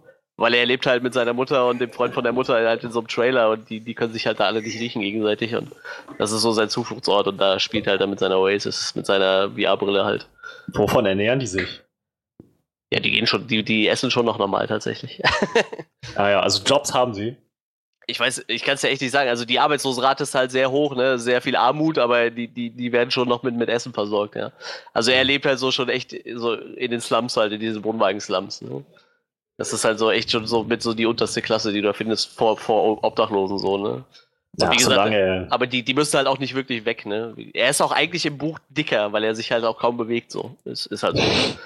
Ich meine, der solange er seinen Gaming-Rechner hat, ist alles gut. ja, die kriegen die halt gest- gestiftet halt, ne? Weil das die, die billigste Variante davon kriegen die halt gestiftet. Es gibt natürlich noch viel krassere High-Class-Dinger, wo du halt dann auch mit dem ganzen Körper dich bewegen kannst, wo du quasi in so einem Gestell hängst. Ich denke mal, das wird dann später im Film kommen. Das, das passiert halt dann zum Ende eher, dass er halt irgendwann auch mal an sowas kommt. Gesagt, ich bin gespannt. Ähm, wir waren noch bei den Easter Eggs, also äh, faktisch Harley Quinn und Deadshot sind noch zu sehen. Äh, neben dem Iron Giant steht wohl Deadpool, also das macht durchaus Sinn, dass das Deadpool ist. Das ist auf jeden Fall ein Typ in einem Art Deadpool-Kostüm mit zwei äh, Samurai-Schwertern auf dem Rücken. Also ich habe halt auch die Silhouette erkannt, aber ich habe dann gedacht, irgendwie Deadpool echt. Also irgendwie ja, kann mir halt irgendwie nicht vorstellen, dass sie die Rechte dafür kriegen. macht halt nicht Warner alles Sinn. Brothers, Wahrscheinlich wirst du den halt auch nicht komplett sehen. Dann für, was halt total wichtig ist für, für, für das Buch selber, ist die Charaktere aus Joust, das ist so ein altes Atari-Spiel. Das ist so ein Typ, der auf dem Strauß reitet und der Typ auf dem Skorpion ist auch so ein Joust-Charakter. Ähm, das ist halt ein wichtiges Element. Ähm, der, das Motorrad von Akira, von, Akira von, von dem Anime. Stimmt, ja, doch, das hatte ich irgendwo auch gelesen. Ich glaube, das ich liegt habe auch Akira daran, weil gesehen. Ich, ich meine, Warner Brothers hatte mal die Rechte gekauft an Akira. haben sie, glaube ich, und- ja genau, haben sie, glaube ich, ja, und nie verfilmt. Und ich glaube, ähm, so die Bikes sind halt sehr an Tron angelegt. Ich weiß nicht, ob es wirklich die Tron-Bikes sind. Das wurde halt gemutmaßt, aber sie sind halt sehr dran angelegt. Aber das ist halt eigentlich auch Disney, ne? Ja. Ich, ich weiß halt nicht, wie sehr Disney da einsteuert und sagt, komm, für den Film ist es cool, so vielleicht mögen die sowas ja auch ein bisschen. Mich Äh, erinnert das gerade, sorry, wie ich dich unterbreche. Ja. Äh, mich erinnert das gerade so an äh, falsche Spiel mit Roger Rabbit. wo, wo irgendwie auch Disney und äh, ich weiß gar nicht, war das auch Warner? Sind das die von den Looney Tunes? Ich meine fast. Ja. Irgendwie, als die sich halt irgendwie für einen Film geeinigt haben und dann halt in einem Film irgendwie Daffy Duck und Donald Duck zusammen auftauchen und Bugs Bunny und Mickey Mouse miteinander rumhängen oder sowas. Und das war, das war schon irgendwie eine echt coole Sache, so, wo ich gedacht habe, irgendwie das, also damals macht man sich ja keine Gedanken drüber, aber wo ich heute denke, schon krass, dass diese großen Studios sich geeinigt haben. So ein bisschen wie jetzt hier auch bei dem Spider-Man-Deal von Sony und Marvel so. Ja, und ja. Wer weiß, vielleicht haben sie auch für Ready, Ready Player One irgendwie noch ein paar Rechte irgendwie einplanen also können. ja, es, so. es kann aber auch tatsächlich sein, dass die bei manchen Sachen einfach bewusst dafür geblecht haben, weil es halt wichtig ist, ne? naja, So, ich, ich sag mal zum Beispiel, ich weiß gerade nicht, bei wem die Rechte für Zurück in die Zukunft liegen, aber dieser fliegende DeLorean, der ist halt, allgemein der DeLorean ist schon sehr wichtig eigentlich in diesem Buch. naja. Ähm, das wollte ich eigentlich auch noch erzählen. Das hat mit dem Buch selber nichts zu tun, aber weil es in diesem Buch ja die ganze Zeit darum geht, so Rätsel zu lösen, hatte der Ernest Klein, der Buchautor, ein Rätsel in der amerikanischen Erstauflage versteckt. Und das Ende vom Lied war halt, wenn jemand dieses Rätsel gelöst hatte, gab es halt von Ernest Klein selber einen DeLorean. Ein Original DeLorean hat er den Leuten gegeben. Er fährt halt selber einen, schon ewig lange, und hat halt im Buch halt quasi ein Rätsel versteckt, dass irgendjemand nachher einen DeLorean bekam. Das war sehr, sehr abgefahren. Also das waren halt auch drei Etappen, wie im Buch auch. Da gibt es halt auch so drei Etappen, die die lösen mussten, drei Schlüssel. Und die, das erste war halt im Buch versteckt. Dann kamst du irgendwie auf eine Homepage und das Ende vom Lied war, dass du halt in einem von vier Videospielen musstest du den aktuellen Weltrekord brechen. Und das hat halt ein Typ geschafft. Der musste das halt nur als, äh, musste halt einen Videobeweis oder irgendwas bringen, dass du es geschafft hast. Ja. Und dann war der Typ halt auch nochmal live in einer Fernsehsendung, wo halt die Übergabe von dem DeLorean war. Und da musste er halt nochmal spielen. Er musste nicht den Rekord nochmal brechen, aber beweisen, dass er auf jeden Fall das Zeug dazu hat, ihn zu brechen. Weil, wie gesagt, es gibt halt nur seinen Videobeweis und halt ke- kein, da war ja keiner vom Guinness-Buch dabei oder so, der halt Ja. gesagt hat, so, okay, das ist jetzt offiziell so. Deshalb musste er halt vor Ort dann, und er war halt auch da schon wieder sehr nah am Rekord dran, deshalb hat er dann den DeLorean bekommen, von Ernest Klein überreicht. Deshalb ist der Nice. DeLorean relativ wichtig. War eine total coole Idee, weil dieses ganze Buch ja nur auf, auf äh, Rätsel und Easter Eggs beruht. Und dann so ein DeLorean quasi drin zu verstecken. War dann irgendwie auch so, so du musst halt jeden x Buchstaben auf Seite X musst du dann dir da raussuchen und äh, dann kam halt eine Internetseite raus und da ging es dann halt weiter. Also heißt das, die Geschichte dahinter ist jetzt schon so eine Art wie so ein Red Race, irgendwie so ein Rennen nach, nach dem Preis so. Oder gibt es noch eine größere Rahmenhandlung für das Ganze? Nee, also wirklich die Rahmenhandlung ist, der Typ ist tot und seit mehreren Jahren Okay. versuchen halt viele Leute das zu finden. Gut. Von dem Jungen das Ziel ist jetzt nicht unbedingt das zu finden, so, der lebt halt einfach so vor sich hin und interessiert sich halt sowieso schon für, für diese 70er, Mhm. 80er Jahre Dinger und er träumt halt schon mal ab und zu davon, wie es wäre, wenn er das findet halt, aber Aber es ist jetzt nicht so, dass das irgendwie so, weiß ich, äh, Hunger Games Dimensionen annimmt und dann irgendwie die Gesellschaft umgebaut werden soll oder so, sondern es geht einfach nur, das ist das Setting und da drin spielt sich jetzt was ab. Da- Das wird nachher relativ abgefahren. Da gibt es dann auch noch so eine böse Organisation, die halt äh, sehr daran bedacht ist, diese Kohle zu kriegen und die. Du hast halt halt nicht nur die Kohle, im Endeffekt bist du dann der Inhaber von der Oasis, so, ne? Das ist halt dann dein, dein Ding, so. Also du erbst halt einfach dieses komplette Unternehmen, was dahinter steht. Mit der ganzen Kohle von dem Typ. Das ist halt so das Ding. Und äh, du kannst dir ja vorstellen, dass da nicht nur die Spieler dran Interesse haben, sondern da ja theoretisch jeder Mensch da drin lebt, auch noch ein paar andere Leute so halt, ne? Und ja. wie man sich das halt so vorstellen kann, nachdem dann halt mal der erste Hinweis gefunden ist, sind halt alle Leute irgendwie hinter den Leuten her, die diese Hinweise gefunden haben. So. Es gibt halt so, so ein Scoreboard, da wird halt so aufgelistet, so, da kriegen die Leute halt Punkte nach, wer halt welchen Hinweis wann gefunden hat. Und da taucht halt dann irgendwann die Namen von, von den Leuten halt auf, die mal so von den Hauptcharakteren auf, und die werden halt dann irgendwann gejagt. Ne? Also ist schon ein Toll. bisschen actionlastiger nachher, aber es ist halt einfach nur pures Nerdcore quasi. Hm. Vor allem, wenn man so ein bisschen 60, 70er, 80er Jahre ein bisschen drin hängt in Filmen und Fernsehen und Videospielen. Dann ist es total geil. Also ich muss sagen, ich bin, ich bin halt ziemlich äh, jetzt so ein bisschen angefixt, nach dem, was ich so gehört habe gerade davon und auch so den Trailer damit jetzt auch noch so ein bisschen kontextualisieren zu können. Ja, das klingt nach einer ziemlich, ziemlich coolen Sache. Vielleicht, wenn ich mit American Gods durch bin, hole ich mir vielleicht auch mal das Buch. Ich kann es dir auf jeden Fall ans Herz legen. Es ist ein sehr cooles Buch. Und wie gesagt, es ist halt, dadurch, dass Ernest Klein halt der Screenwriter ist, glaube ich, wird das ziemlich gut. Weil er hat schon gesagt, er schreibt seine Bücher so, dass sich die sehr gut verfilmen lassen. Ja. Und es spielt Ja. halt einfach diesen VR-Gedanken bis, bis ins Unendliche durch weiter halt, ne? Also, wenn du mal so jetzt 20 Jahre weiter denkst und das setzt sich durch, dann kannst du dir wirklich vorstellen, irgendwann sitzen halt vielleicht mal, vielleicht nicht hier in Deutschland, aber irgendwo in der Region, wo halt nicht in jeder Ecke eine Schule ist, die Leute hinter so einer VR-Brille und, und hören halt einem Lehrer zu, ne? Weil sie halt Ja. sonst die Möglichkeit nicht haben. Schon, schon krass. Also krasse Idee dahinter. Und ich finde auch, also gut, wenn sie dann jetzt Steven Spielberg sich geholt haben. Und Ja, klar. beziehungsweise ich glaube, Spielberg hat ja auch gesagt, dass er das gerne umsetzen möchte. Das war, glaube ich, so ein Projekt, was ihm sehr am Herzen lag. Und Und ich glaube, Ja. er ist auch relativ schnell dazu übergegangen zu sagen, hier, Ernest Klein, komm, komm, mit, komm mit ins Boot, ne? ja. Das klingt doch alles ziemlich gut. Das würde ich auch sagen. Gut, dann würde ich sagen, äh, genug mit den Highlights der Woche heute und äh, wir gehen dann jetzt über zu unserer Review. Und zwar wollen wir heute reden über Valerian and the City of a Thousand Planets. Meine Güte, was für ein langer Titel. Wir nennen ihn jetzt kurz nur noch Valerian. Punkt. Valerian. Ja, ich, bin, ich finde, das ist eine gute Idee. Obwohl ich mich nach dem Film frage, ob er tatsächlich diesen Namen tragen sollte. Aber das da kommt noch. Äh, ja, Valerian ist jetzt der neueste Film von Luc Besson, ähm, französischer Filmemacher, mit besonders in den 90ern ja sehr groß gewesen mit Leon der Profi und dann das fünfte Element. Ähm, so ist- gerade das fünfte Element ist ein ziemlicher Sci-Fi-Klassiker irgendwie geworden, so ein Kultfilm. Und ja, dann in den 2000ern wurde es dann, glaube ich, ein bisschen ruhiger. Er hatte dann halt, wie gesagt, diese Arthur und die Minimoys-Reihe, die ich nie gesehen habe, aber es gab sie auf jeden Fall.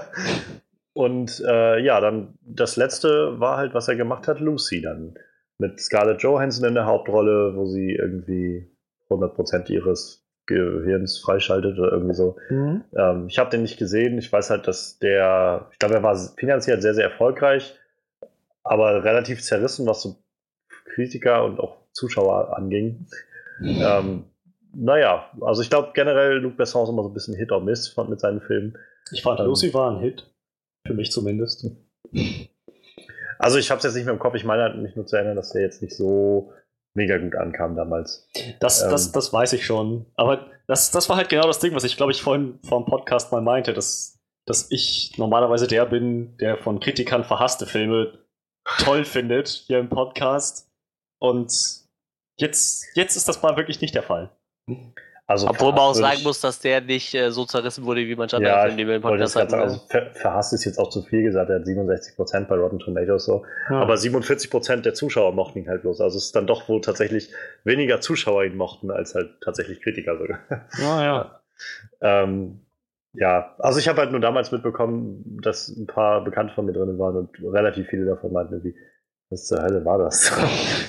und äh, naja, und jetzt kamen dann irgendwie, ich glaube, Anfang des Jahres oder so die ersten Trailer zu Valerian raus.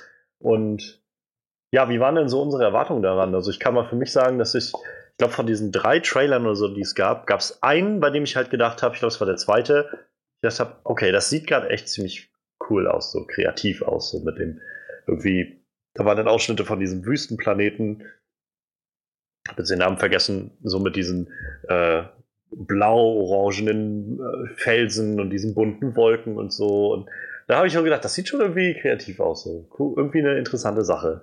Ähm, aber gegen mein, äh, mein Interesse, was dann so äh, daraus entstanden ist, sprach halt die ganze Zeit, dass ich immer so gedacht habe, irgendwie wirkt es zum einen wie so ein, also auch mit diesem Soundtrack, der immer unter den Trailern lag, habe ich mich gefragt, ob das jetzt so ein Abklatsch von Guardians of the Galaxy werden soll oder so. Und naja, kamen dann halt so auch Erinnerungen an Jupiter Ascending rauf, so den, Mhm. den ich nicht gesehen habe, aber der, also ich konnte mich erinnern, dass ich die Trailer damals so ähnlich fand wie die jetzt. So. Ja, genau. Und dachte, das sieht irgendwie alles.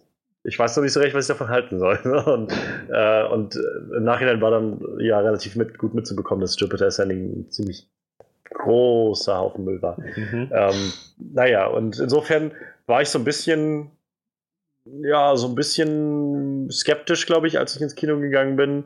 Ähm, so, ich habe schon damit gerechnet, dass das jetzt irgendwie ein sehr visuell interessanter Film wird und bestimmt auch viele kreative Sachen somit beinhaltet.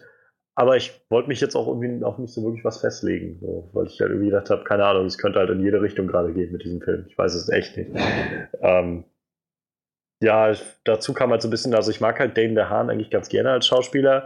Ich habe halt bei äh, Cara Delevingne bisher immer noch das Gefühl, dass ich noch keinen wirklich, keine wirklich gute Performance von ihr irgendwo gesehen habe. Mhm. Also ich finde, man merkt halt immer noch stark, dass sie halt vom, nicht vom Schauspiel ausgebildet ist, sondern äh, dass sie vom Model-Ding kommt Ja. und jetzt halt diesen Umbruch gemacht hat. Wahrscheinlich braucht es auch noch einfach ein paar Jahre, bis sie da so wirklich einfindet. Das hat ja unser Wonder Woman, unsere Wonder Woman Darstellerin deutlich besser hingekriegt, ne? Ja. Mhm. Mhm.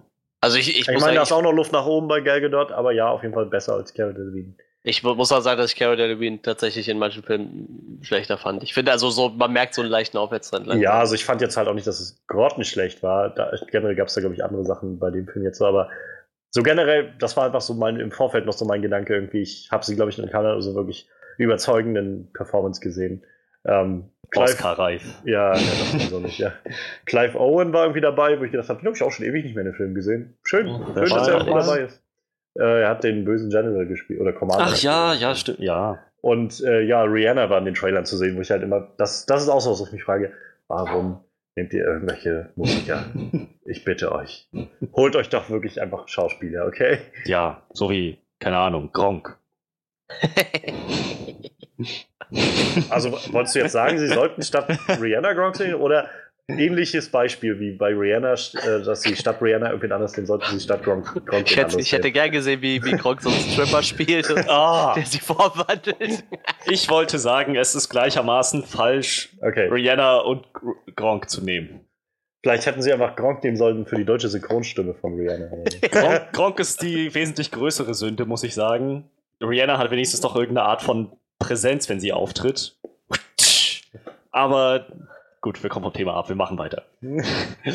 ja, also insofern, wie das vielleicht jetzt alles gerade so klingt, ich hatte irgendwie sehr gemischte Gefühle, als ich da reingegangen bin.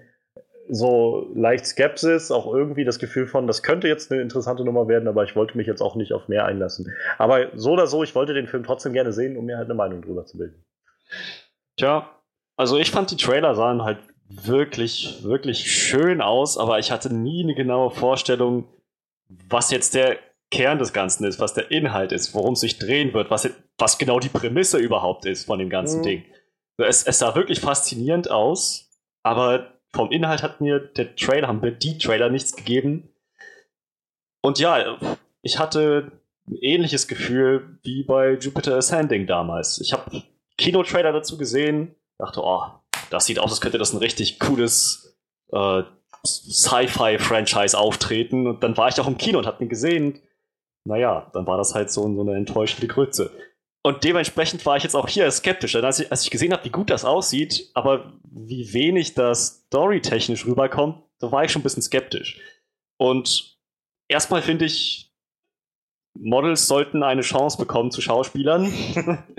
ich finde, Cara Delevingne hat ein sehr, sehr ausdrucksstarkes Gesicht. So, ich glaube, wenn sie sich wirklich ins Zeug legt, dann kann sie auch überzeugend auftreten. Ähm, aber wie du schon meintest, so bisher habe ich das bei ihr noch nicht gesehen. Suicide Squad, da war ihre Rolle echt lächerlich. Irgendwie am Anfang ging es noch, aber dann später ist es richtig abgestürzt. Aber ich, da bin ich echt der Meinung, es lag nicht an ihr, glaube ich. Ich glaube, die haben die Rolle einfach kaputt geschrieben. Richtig, ja, aber ich glaube nicht, dass sie sich da großartig gegen gewehrt hat. Ja, das Als sie gesagt hat, du machst jetzt hier einen Hula-Hoop-Tanz, dann, dann hat sie das auch gemacht. Ne? Ich gehe ja davon aus, dafür hat sie auch echt die, da, da fehlt ihr dann wahrscheinlich wirklich die Erfahrung als Schauspielerin zu sagen, so hier, äh, eigentlich ist das Kürzer, was wir hier machen, so. Ich glaube, da sind sie dann wirklich doch so, so engstirnig, dass sie dann sagt, okay, wenn ihr das sagt, dann wird das wohl stimmen. Und wahrscheinlich hat sich das dann nachher angeguckt und gedacht, so, hm, eigentlich sieht das scheiße also ich, aus. Ich glaube halt einfach, man merkt, dass sie jetzt kein schauspielerisches Naturtalent ist. Sie braucht einfach Übung und das dauert jetzt halt ein paar Jahre, glaube ich, bis sie mhm. wirklich da ankommt. So, das ist so ein bisschen wie mit Channing Tatum. Also, ich finde auch immer noch nicht, dass Channing Tatum wirklich ein herausragender Schauspieler ist, aber er ist in, heutzutage in den Filmen deutlich, deutlich besser als in den ersten Filmen, in denen er irgendwie mitgespielt hat. Gut, aber da war auch Keanu Reeves in den ersten Filmen noch ziemlich daneben. Ja, oder? genau sowas halt. auch heute ist er jetzt, finde ich, Keanu Reeves auch nicht der herausragendste Schauspieler, den es so gibt. So. Er hat also die Rollen, in denen er gut funktioniert. So. Aber ich muss zum Beispiel sagen, in diesem Film fand ich ihr äh, ausdrucksloses Gesicht relativ passend zum Charakter so. Aus, ich hab, ausdrucksvoll. Ich habe ausdrucksvoll gesagt. Ja, ich habe ausdruckslos gesagt, weil ich finde, sie hat einfach so, so recht wenig Gesichtsmimik in dem Film, finde ich. So irgendwie guckt der Charakter mal so relativ stumpf. So, weißt du, so, so als würdest du sagen, so, ja, okay, ist mir egal.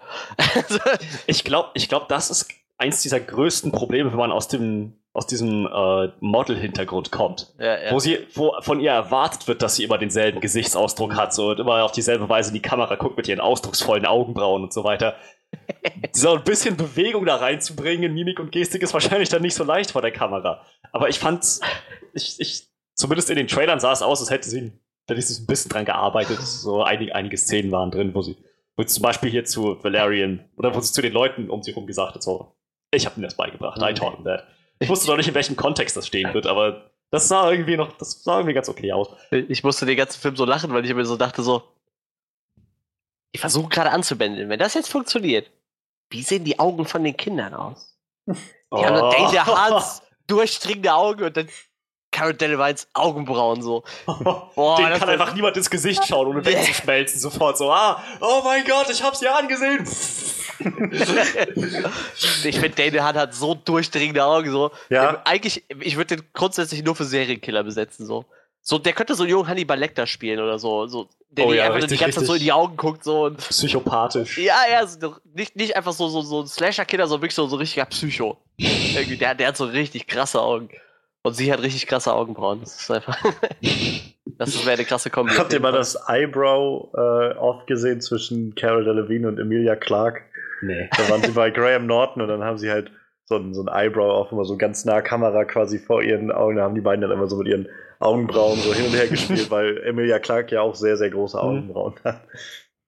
Von ihr habe ich nur letztes dieses Where Are My Dragons Video gesehen. Habt ihr das gesehen von Emilia Clarke? Nein. Wo sie durch ihre Bude rennt und dann Where Are My Dragons? Nee, habe ich glaube ich nicht gesehen. Nee. Where are my toilet paper? Where's my privacy? Ach doch, ja, das habe ich. My das, Ja, das, das kenne ich, das kenne ich, ja. Ich weiß, ich wusste nicht, was ich davon halten soll. Ich fand das irgendwie ein bisschen dämlich. Das war total dämlich, aber ich habe echt auch nicht gelacht bei dem Video. Ah, schön. Naja. Äh, so oder so, der Trailer hat, hat mir gerade so viel gegeben, dass ich was gut Aussehendes erwartet habe, aber ich wollte mich noch nicht wagen, irgendwelche Vermutungen über den Plot anzustellen. So, dementsprechend bin ich jetzt auch nicht irgendwie mit Freude oder so mit, mit Skepsis da rangegangen, sondern einfach, ich, ich war halt offen, so komplettes unbeschriebenes Blatt. Ich, ich wollte einfach sehen, was mir der Film geben kann.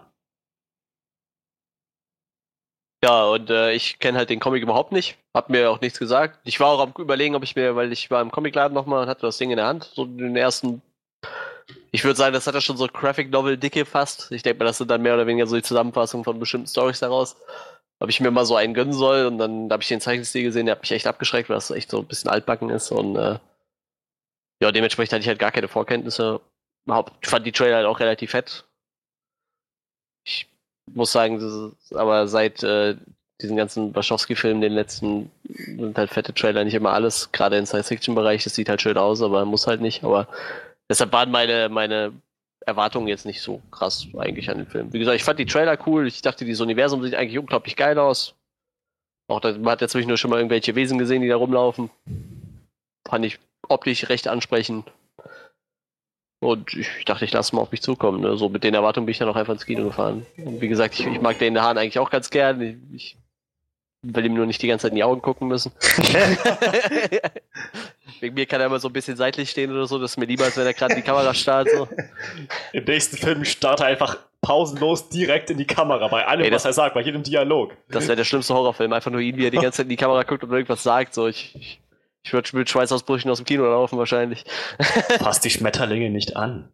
Du sollst sie nicht anfassen. Wie gesagt, ich sehe den halt irgendwo so, so in einem Hannibal Lecter-Bereich irgendwie. Hm. Da wird der gut hinpassen. Ich, ich habe gerade einfach nur bei Google seinen Namen eingegeben. Meine Fresse. Diese Augen. Ich kann, ich habe auch gar, mir fällt grad, ich habe gar nicht so viele Filme mit ihm gesehen, glaube ich. Die Spider-Man-Teile, den Spider-Man-Film halt. Ja, genau.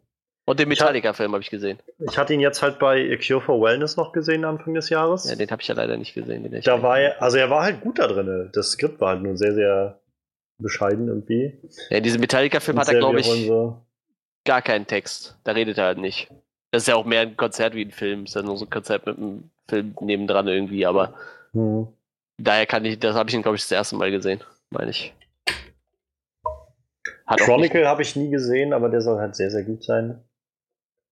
Ähm, Wie war das mit dem Film? Er hat James Dean gespielt in irgendeinem Film, ne? Bei Live? 2005? Ja, ja. Habe ich auch nicht gesehen, weiß ich nicht, ob der da gut war, keine Ahnung. Ja, ich glaube, so viele große Rollen hatte er auch noch nicht ne. in, den, in, den, letzten Jahren. Das ging ja auch irgendwie erst dann. Also mal so alt ist er ja auch vor allem noch nicht. ja,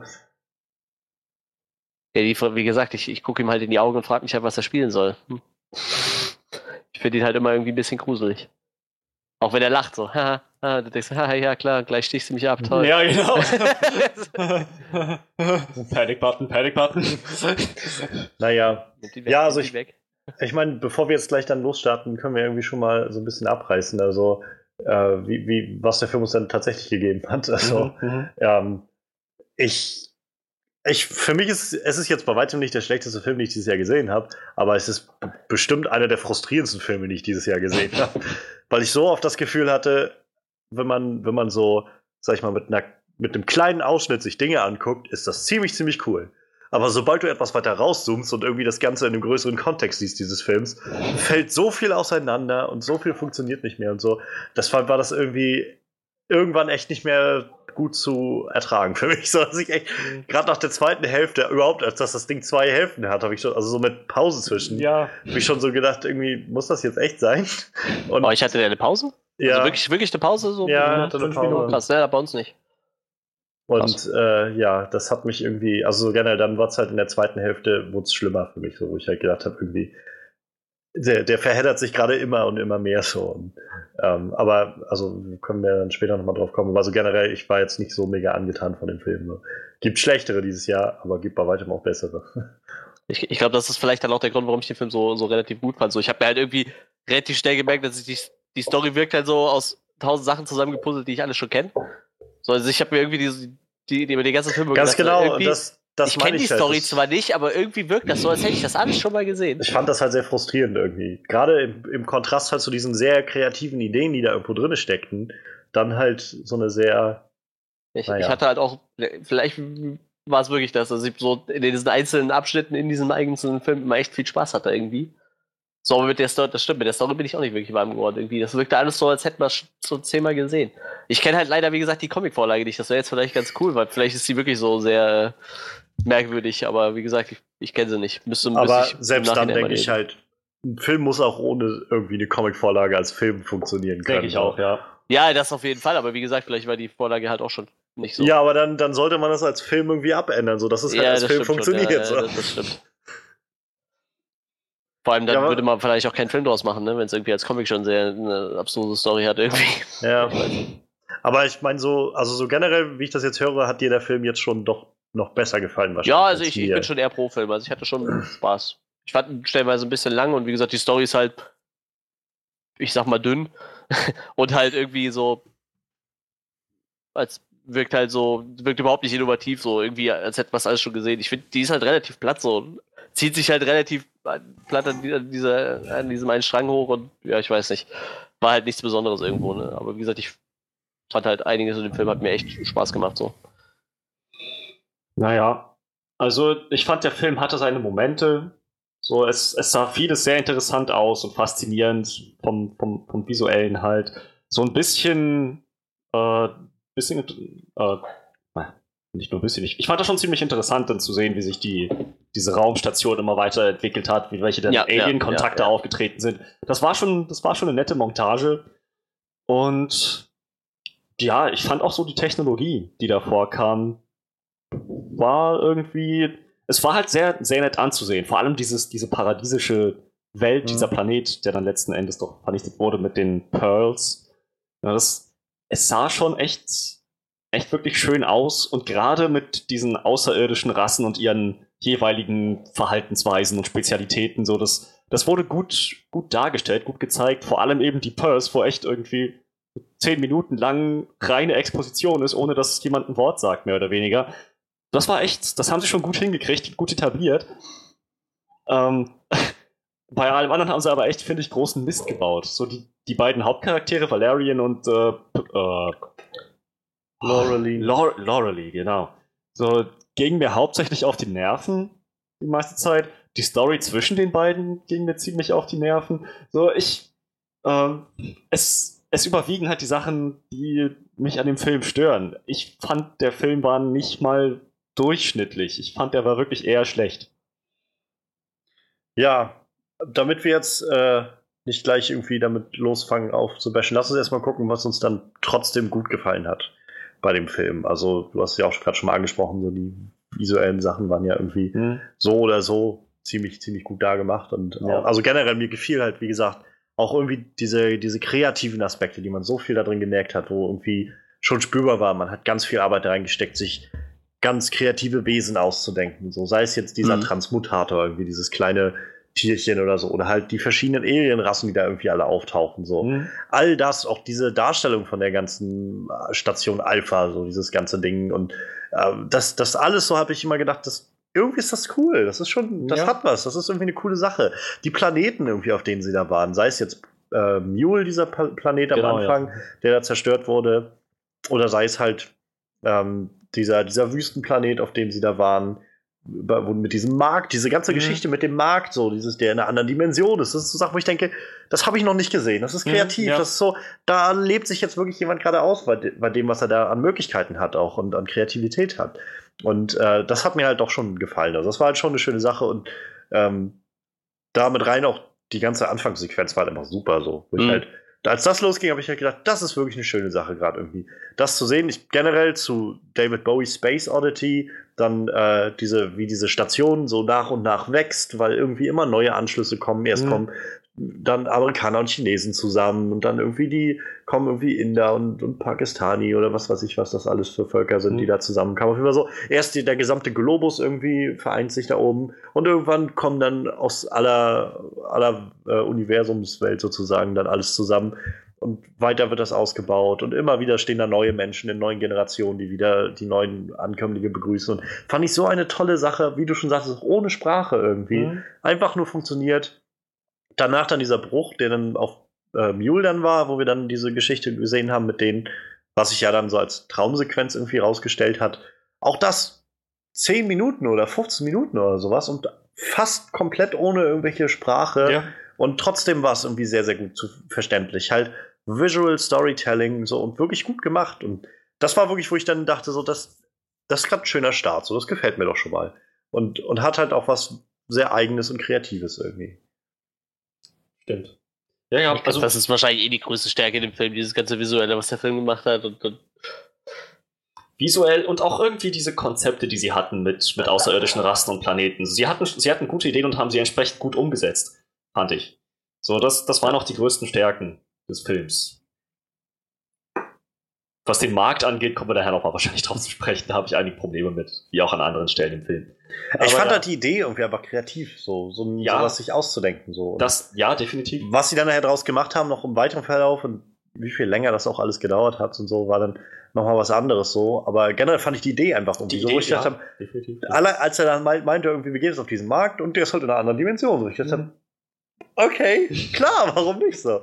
Dann, dann geht mir das so. Und äh, halt auch diese Idee von der Raumstation Alpha, die dann ja nachher irgendwann so groß geworden ist, dass sie dann woanders hin transportiert werden musste und Ja. wo dann auch so tausend verschiedene Bereiche irgendwie waren. Diese ganze, allein irgendwie so einen Unterwasserbereich zu haben, irgendwie, wo scheinbar irgendwie.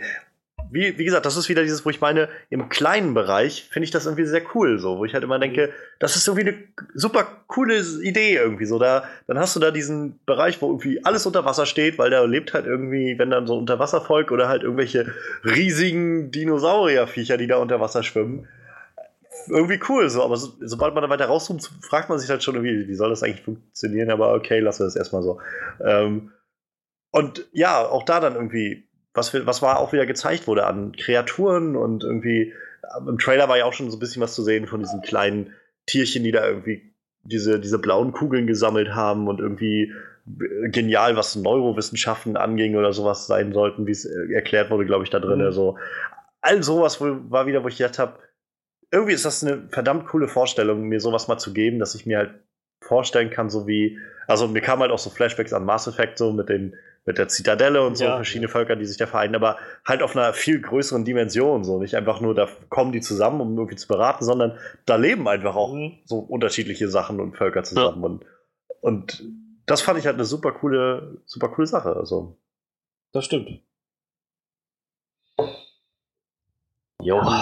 da haben sich schon manche Leute etwas bei gedacht. Bei manchen Dingen.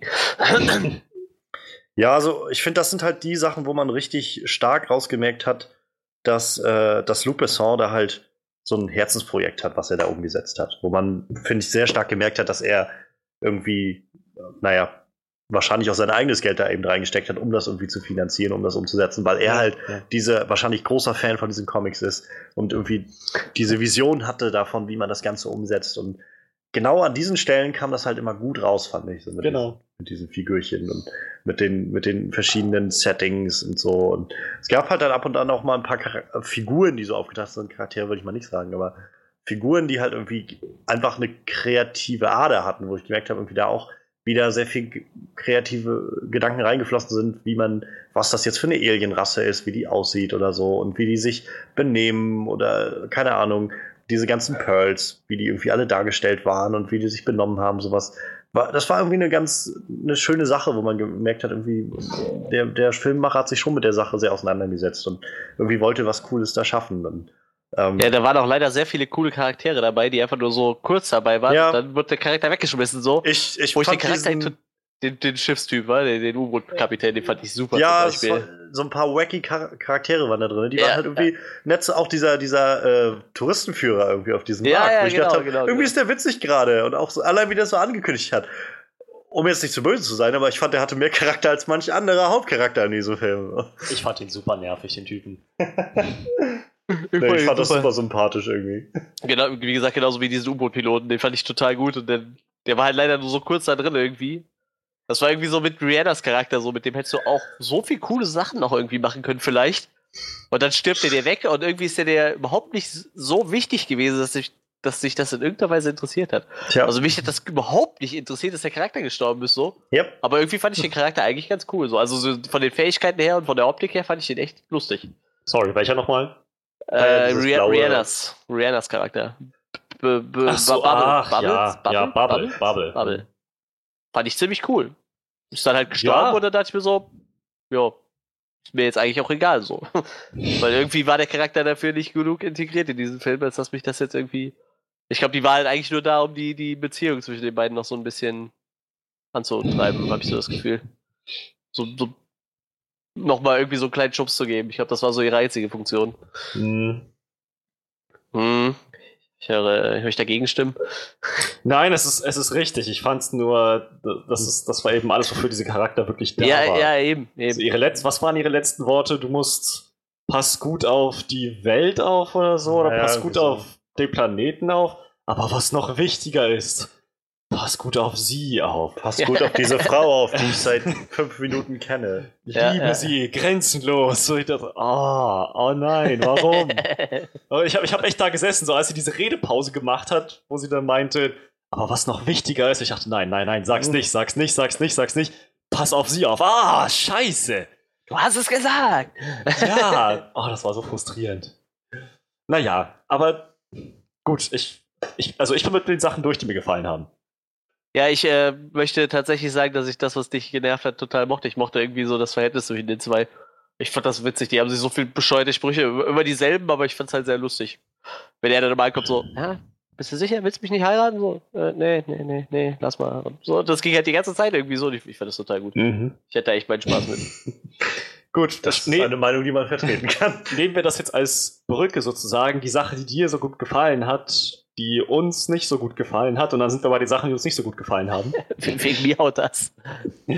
Ich fand das so unglaublich anstrengend, dieses ganze Beziehungshin und her zwischen den beiden. So, äh, So rückblickend, weißt du, woran mich das erinnert hat? Na? Das hat mich sehr erinnert an, an äh, Anakin und Padme.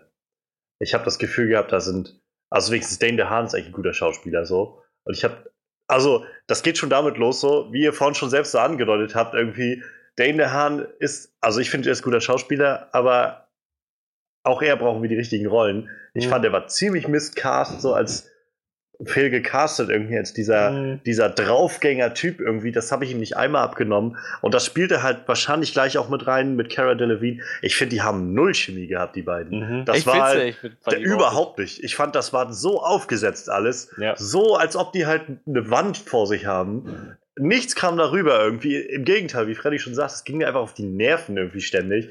Auch diese Herangehensweise, dass sie uns irgendwie in diese Beziehung der beiden reinwerfen und einfach davon ausgehen, dass wir als Zuschauer das jetzt so annehmen. So, okay, dann ja, statt zu sehen, dass die beiden irgendwie wirklich zueinander finden, war das jetzt nur ein, irgendwie sind die beiden zusammen und ja, lebt jetzt damit so. Ja. Akzeptiert das jetzt. Mehr oder weniger zusammen. Was genau waren die eigentlich? Das, das wurde auch nie wörtlich gesagt. Ich, ich, ich denke mal, wir sollten annehmen, dass es so ein, so ein Freundschaft-Plus-Ding gewesen ist. So ein Vor und zurück. Das kann man jetzt falsch rüber. Aber ähm, es, ist, es, es war halt nie so umgesetzt, dass ich das Gefühl hatte, dass mich das interessiert, was die beiden jetzt Ja. angeht. Dass die zueinander passen, dass die, dass ich es schade finde, fänd, wenn, wenn die jetzt, wenn die keine gemeinsame Zukunft haben. Es war mir so egal. Ist, ich, ei- eigentlich so, wie die sich verhalten haben, war das immer nur so, ach geil. Ihr seid die ganze Zeit nur dabei, euch gegenseitig irgendwelche Sprüche an den Kopf zu werfen und euch zu ärgern. Und gelegentlich landet ihr miteinander in der Kiste. Das ist okay, das ist irgendwie ziemlich billig. Ich habe jetzt keinen Grund anzunehmen, dass da Potenzial für mehr wäre, Luft nach oben. Das, es, wirkte einfach Das- sehr banal. Ich fand, das passte halt also gut ins Bild mit den, mit diesen Charakteren, die da überhaupt waren. Also ich fand, keiner dieser beiden, vor allem diese beiden Hauptcharaktere, war jetzt ausreichend für mich fundiert, damit ich überhaupt ein Gefühl dafür hatte. Ich habe mich den ganzen Film über gefragt, warum die so einen großen Aufwand machen, dass genau diese beiden irgendwie Mhm. die Agenten sind, die. Ich habe keine Ahnung, warum das gute Agenten sein sollen. Mhm. Der Film hat mir dafür keinen Grund gegeben, außer dass sie immer wieder darüber reden, was für Ja, tolle Agenten genau. die sind. So. Und gerade das war wieder dieses, was mich so frustriert hat. Diese ersten 20 Minuten oder sowas kommen fast komplett ohne Sprache aus und machen super Visual Storytelling. Und dann tauchen diese beiden Charaktere das erste Mal auf und es ist ein, oh Mann, Valerian, du bist so ein Draufgänger und Frauenheld. Der intelligenteste Soldat, den ich kenne, aber du bist doch verdammt arrogant. Ja, aber du könntest nicht ohne mich leben, denn du bist auch nur eine verkopfte irgendwie Agentin, die äh, auch viel zu gut abgeschnitten hat und so. Das war, wo ich gedacht habe, Alter, echt jetzt? Ihr gebt uns irgendwie 20 Minuten mit coolen Charak Charakterentwicklung und, und, Charakterdarstellung, ohne auch nur ein Wort zu sprechen. Und dann das erste Mal, wenn die Leute den Mund aufmachen, so wirklich, ist es einfach nur ein, ja, übrigens, er ist der, ist der Hauptcharakter und der große Held und so und ich bin äh, seine Begleiterin, stehe eigentlich auf ihn, aber eigentlich auch nicht und genau, so. Und so hatte, also kam das bei mir an. Das hat mich echt so ein bisschen frustriert halt zu sehen, wo ich gedacht habe, es geht doch auch anders. Ihr habt es in dem Film schon anders ja. gemacht, so. Ich fand das lustig. Ich, ich habe die ganze Zeit gesessen und habe mich kaputt gelacht. Und dann sagte so, ja, vielleicht zieht euch für den Anlass ein bisschen was Passenderes an. Und dann kommen sie aus dem Schiff raus und sehen einfach immer noch aus wie Schlunz. Und ich, ich fand das total super. Sie wollten, ja gut, das, das, das war noch halbwegs okay. So, die, diese Szene hat ein bisschen komödiantischen Effekt, wie sie dann da rauskam. So, wo ist die Party, wo ist die Partygruppe? So, halt, ja, okay, ein bisschen Rogue-Charaktere. So, halt, also Rogue, so ein bisschen ja, ja. halt irgendwie beide bisschen Draufgänger von der Schiene abweichen. Das hatte was. Aber insgesamt habe ich mich jetzt nie besonders verbunden mit den beiden geführt. Und ich hatte auch eigentlich keinen Grund zu glauben, dass jetzt Valerian der Hauptcharakter ja. ist. Ich fand, die hatten ziemlich, ziemlich ausgeglichene Screentime und sie hat sich meistens, zumindest in der ersten Hälfte des Films, schlauer verhalten als er. Auch gerade in diesem Moment, nachdem er dann äh, dieses Schiff von den Pearls da verfolgt und so und dann abstürzt. Mhm. Danach sind wir irgendwie 20 Minuten oder so einfach sie. ja, sie. genau. Wo ich halt da, da habe ich halt auch das erste Mal gedacht, warte, ist das nicht, heißt das Ding nicht Valerian? Mhm. So, irgendwie, das könnte Aber da einfach würd ich jetzt wieder, heißen, so. Würde ich jetzt wieder vorschieben, dass man halt die Vorlage nicht kennt, so, ne? Ich meine, klar, der Comic heißt halt Valerian, aber du, ich weiß halt nicht, wie da das Verhältnis von den beiden aber ist. Aber so, trotzdem, weißt du? also ich finde, das ist kein Argument dazu zu sagen, äh, ja, ist halt, im, selbst wenn es im Comic so ist, das macht trotzdem irgendwie nichts aus dafür, dass, es, dass dieser Hauptcharakter, den sie jetzt hatten, von Valerian in diesem Film einfach sehr, sehr unterentwickelt war. So. Dann sollen sie es doch einfach nur direkt die Stadt der tausend Planeten nennen, ohne Valerian davor oder so. Ja, das funktioniert aber also, auch nicht, wenn du eine Comic-Verfilmung machst und die nicht nach auf, dem Comic benennst. Ne? Pass auf, sie haben, sie haben schon probiert, an den immer wieder reinzustreuen, was Valerian eigentlich für ein Held ist. Dieser Moment, wenn er, nachdem er abgestürzt ist wo dann äh, Laurelin zu diesem General sagt, von wegen, ähm, so, ich gehe ihn jetzt suchen und so. Sie, ich kann nicht noch, äh, ich kann sie nicht verlieren. Und dann sagt sie sowas wie, äh, er ist der beste Agent oder sowas, den sie haben. Sie können es nicht leisten, ihn zu verlieren. So, sie versuchen halt in dem ganzen Film die ganze Zeit hier reinzudrücken, was für ein geiler Held er ist, was, dass er eigentlich der Hauptcharakter ist. Aber sie zeigen eigentlich nicht viel davon, mhm. dass er das wirklich auch ist. So.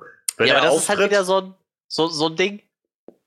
Ich weiß, was du meinst, aber wenn es der Vorlage gerecht würde, sag mal, vielleicht ist das ja so ein Running Gag, dass du für den ganzen Comic selber nur hörst, wie cool der so als Agent aber ist, der einfach nichts dann, äh, mit Glück, dann, als so mit Glück erreicht. Aber dann hat der, hat der Film das trotzdem nicht gut umgesetzt, weil dann hätte der Film das auch rüberbringen müssen. Dass halt alle das glauben und er es aber eigentlich nie hinkriegt.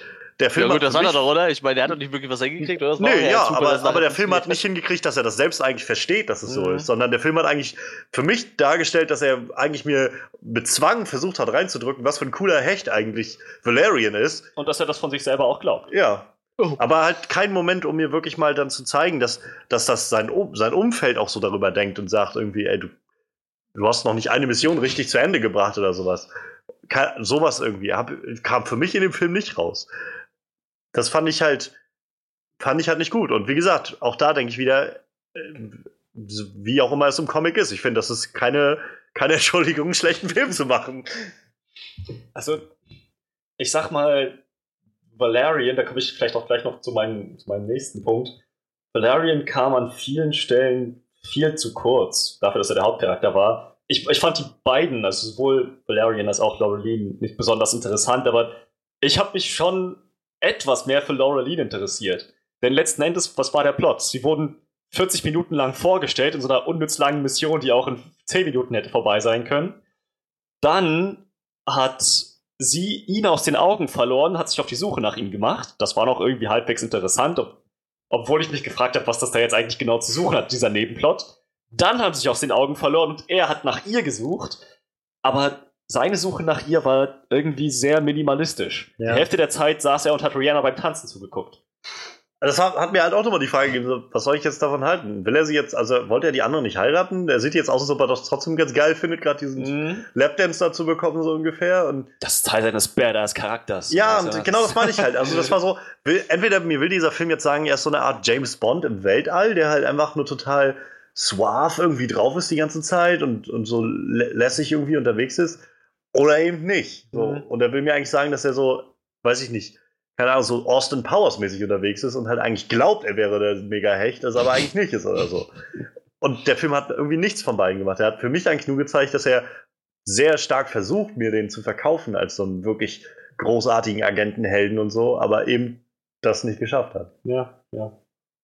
Und ja, also auch das ging halt so im größeren Verlauf mit dem großen Plot nochmal, das hast du ja auch gerade schon angesprochen, so ein mhm. bisschen. Das ging mir halt auch so ein bisschen auf den Nerven. Ich habe halt irgendwas Gefühl gehabt, hat mir das nicht gerade. So, also ja, generell war dieser Plot eigentlich nichts anderes als immer so eine, so eine, so eine Etappe nach der anderen irgendwie. Wir jagen jetzt dem nach, wir jagen dem nach, wir jagen der Sache nach, wir jagen dem nach, so ungefähr. Eins nach dem anderen. Und dann halt so was Wiederholendes irgendwie. Dann erst verschwindet er und sie macht sich auf die Suche. Mhm. Und dann dazwischen ist irgendwie eine Szene. So ja, genau. Vier Minuten und dann wird sie gefangen genommen, so. Aber auch so völlig unnütz. Er wird dann auch gefangen genommen, theoretisch geangelt von dem Typen. Dem ballert er den Kopf weg.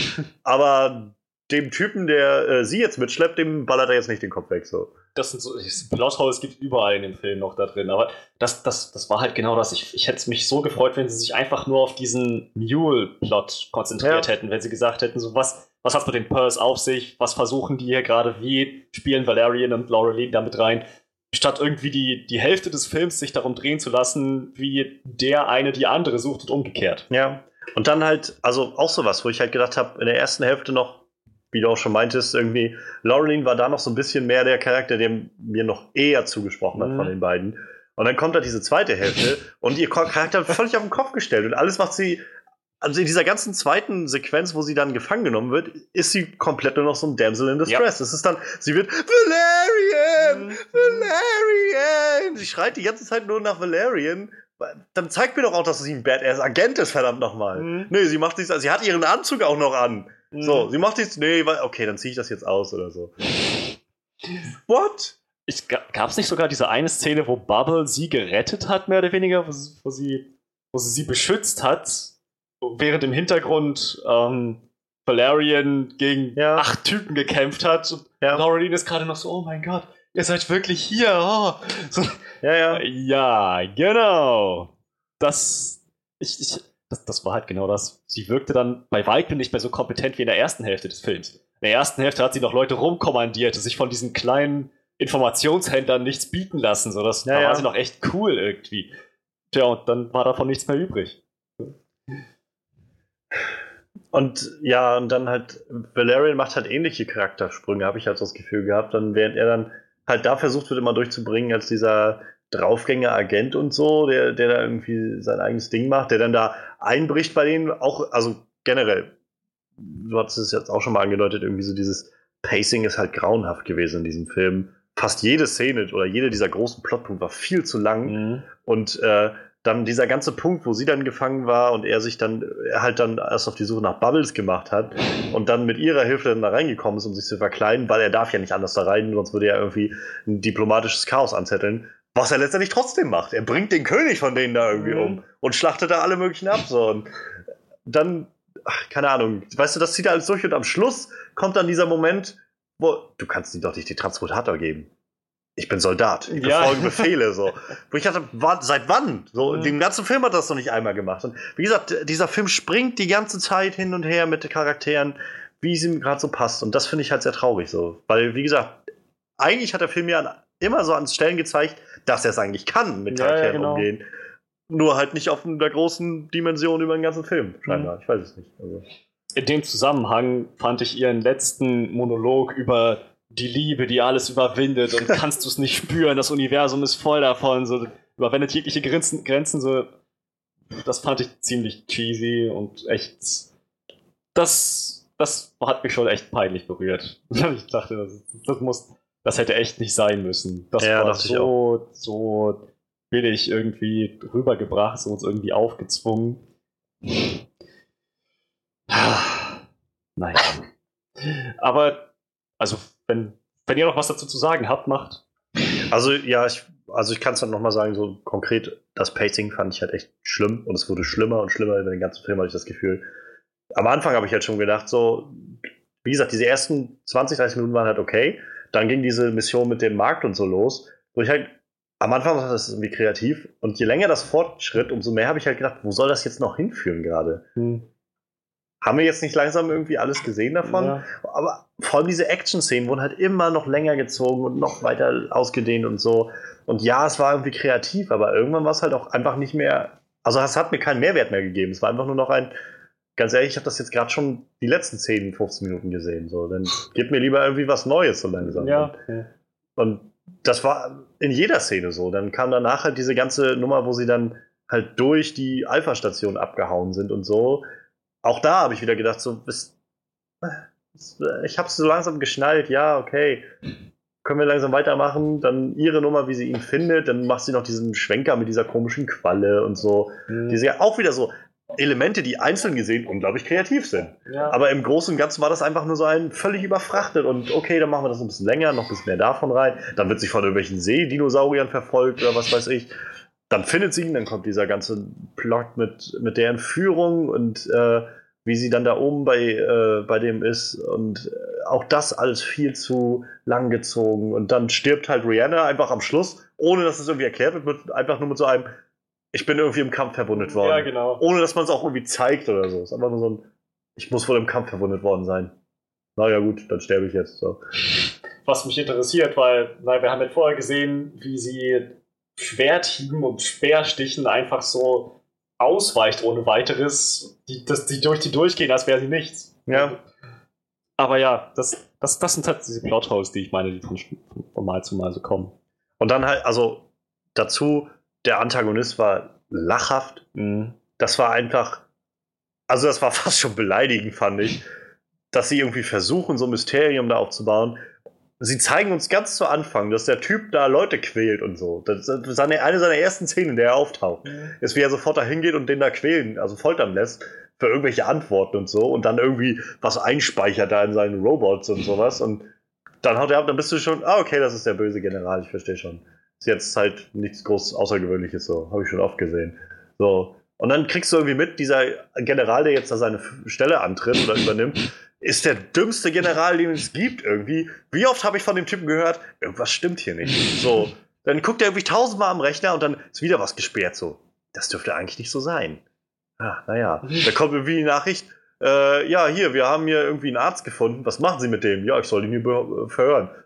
Bringen Sie ihn weg. So, das ist schon verdächtig, dass hier jetzt so ein Typ gefoltert wird. So, dann geht er dann wieder ans nächste, wenn er dann irgendwie seine, seine äh, Rechte da übertragen bekommt. Gut, jetzt will ich aber wissen, was, mit, was es mit dem Planeten Mule auf sich hat. Okay, Zugriff gestattet, die Dateien wurden gelöscht. Ah, Das ist verdächtig. Könnte ja sein, dass, dass unser Commander was damit zu tun hätte, aber ich weiß es nicht. Was ist mit diesen Robotern? Die hat der Commander programmiert, bevor er weg ist. Können wir nichts mehr dran ändern. Die bleiben jetzt so. Ah, Das ist schon verdächtig. Ja, Leute, wenn sie jetzt nach unten geht, dann, dann kommen die mit. Kann ich jetzt auch nichts dran ändern. Und dann zum Schluss halt immer noch so: Ist, hier, ist der Commander da? Ja, genau. Ähm, Commander, bitte sagen Sie mal irgendwas so. Das, das, das war halt echt so. Also ich fand es beleidigend so, weil ich halt das Gefühl hatte von, entweder sie wollen uns halt von Anfang an wissen lassen, wer der Böse Ja, ist genau. und uns das mit nachvollziehen lassen, oder eben nicht. Aber nicht so eine halbgare Nummer, wo jeder sofort weiß, wer der Böse ist und dann noch versuchen, das irgendwie so, so, ein, so ein Mysterium aufzusehen. Also ab dem Punkt, wo, wo mir klar war, dass er der Böse war, war mir auch klar, dass die Mule eigentlich, oder die Pearl eigentlich halt nichts anderes wollen, als ihren Planeten irgendwie wieder zu Mhm. haben oder sowas in die Richtung. Das war ziemlich offensichtlich dann. Und ja, ich wird dann einfach nichts weiter ausgebaut. Genauso wie es halt bei Valeria dann am Schluss kommt. Du wirst es nicht glauben, aber diese, diese Prinzessin ist in mir. Genau. Wow! Das wäre nett gewesen, das vielleicht Ja, mal öfters ja. aufzubringen und nicht irgendwie einmal am Anfang hat er einen Traum und dann nach irgendwie knapp zwei Stunden oder so dann zu sagen, ah, die ist die ganze Zeit in mir. Spüre ich die ganze Zeit. Okay. Nehmen wir, so- nehmen wir so hin, schätze ich. Ich meine, man, man könnte argumentieren erstmal, was den, was den Commander angeht, dass sie es halt genauso aufziehen wollten. Dass wir als Zuschauer Bescheid wissen und dann auch sehen, wie der, der, der General, der, nee, nicht der General, der, der. Doch, doch, das war, glaube ich, der General. Der Commander wurde entführt und der General war dann der. der Ja, ja, genau. Dass, dass der halt dann so Schritt für Schritt auf diese Idee kommen muss. Aber es hat halt nicht gut funktioniert. So, es, es, war, es war sehr klar, dass der Commander ziemlich zwielichtig ist und der General war, wie du schon gesagt hast, einfach nur dämlich. Aber ich meine, selbst da haben sich dann ja am Schluss nochmal, wo dann dieser Flashback kam mit, mit dem Angriff oder dieser, dieser Schlacht über Mule, Ja. wo man ihn dann immer noch von Mhm, hinten ja. zeigt, so von wegen, da kommt der große Reveal dann nachher, wenn die Kamera rumgeht und so. Stimmt, ja. Und- das ist, Also dann frage ich mich halt, warum, warum macht ihr das jetzt so? Ein Kind lässt sich davon vielleicht beeindrucken, so, der Mhm. das halt noch nie gesehen hat. Aber auch was du vorhin schon meintest, Manuel, irgendwie hat man das alles schon tausendmal gesehen. Und das ist irgendwie dann ziemlich, ziemlich frustrierend in so einem Film, der eigentlich echt kreative Ansätze hat. Ja, das war für Konzept, mich doch echt so, das, das, das, so für mich der größte Kritikpunkt halt. Wie gesagt, ich habe halt mit vielen Sachen einfach gar nicht so ein Problem, weil die mir so halt, wenn ich die Szenen einzeln betrachte, so echt, entweder waren sie mir wirklich sehr, sehr, sehr egal und ich habe es halt bewusst einfach ignoriert oder so, aber halt die, die Story, der, mich hat den ganzen Film, habe ich halt da gesessen, dass so, ich könnte jetzt keinen Film nennen, wo es so passiert ist, aber irgendwie hast du das Gefühl, dass das schon zehnmal passiert. Ja, definitiv.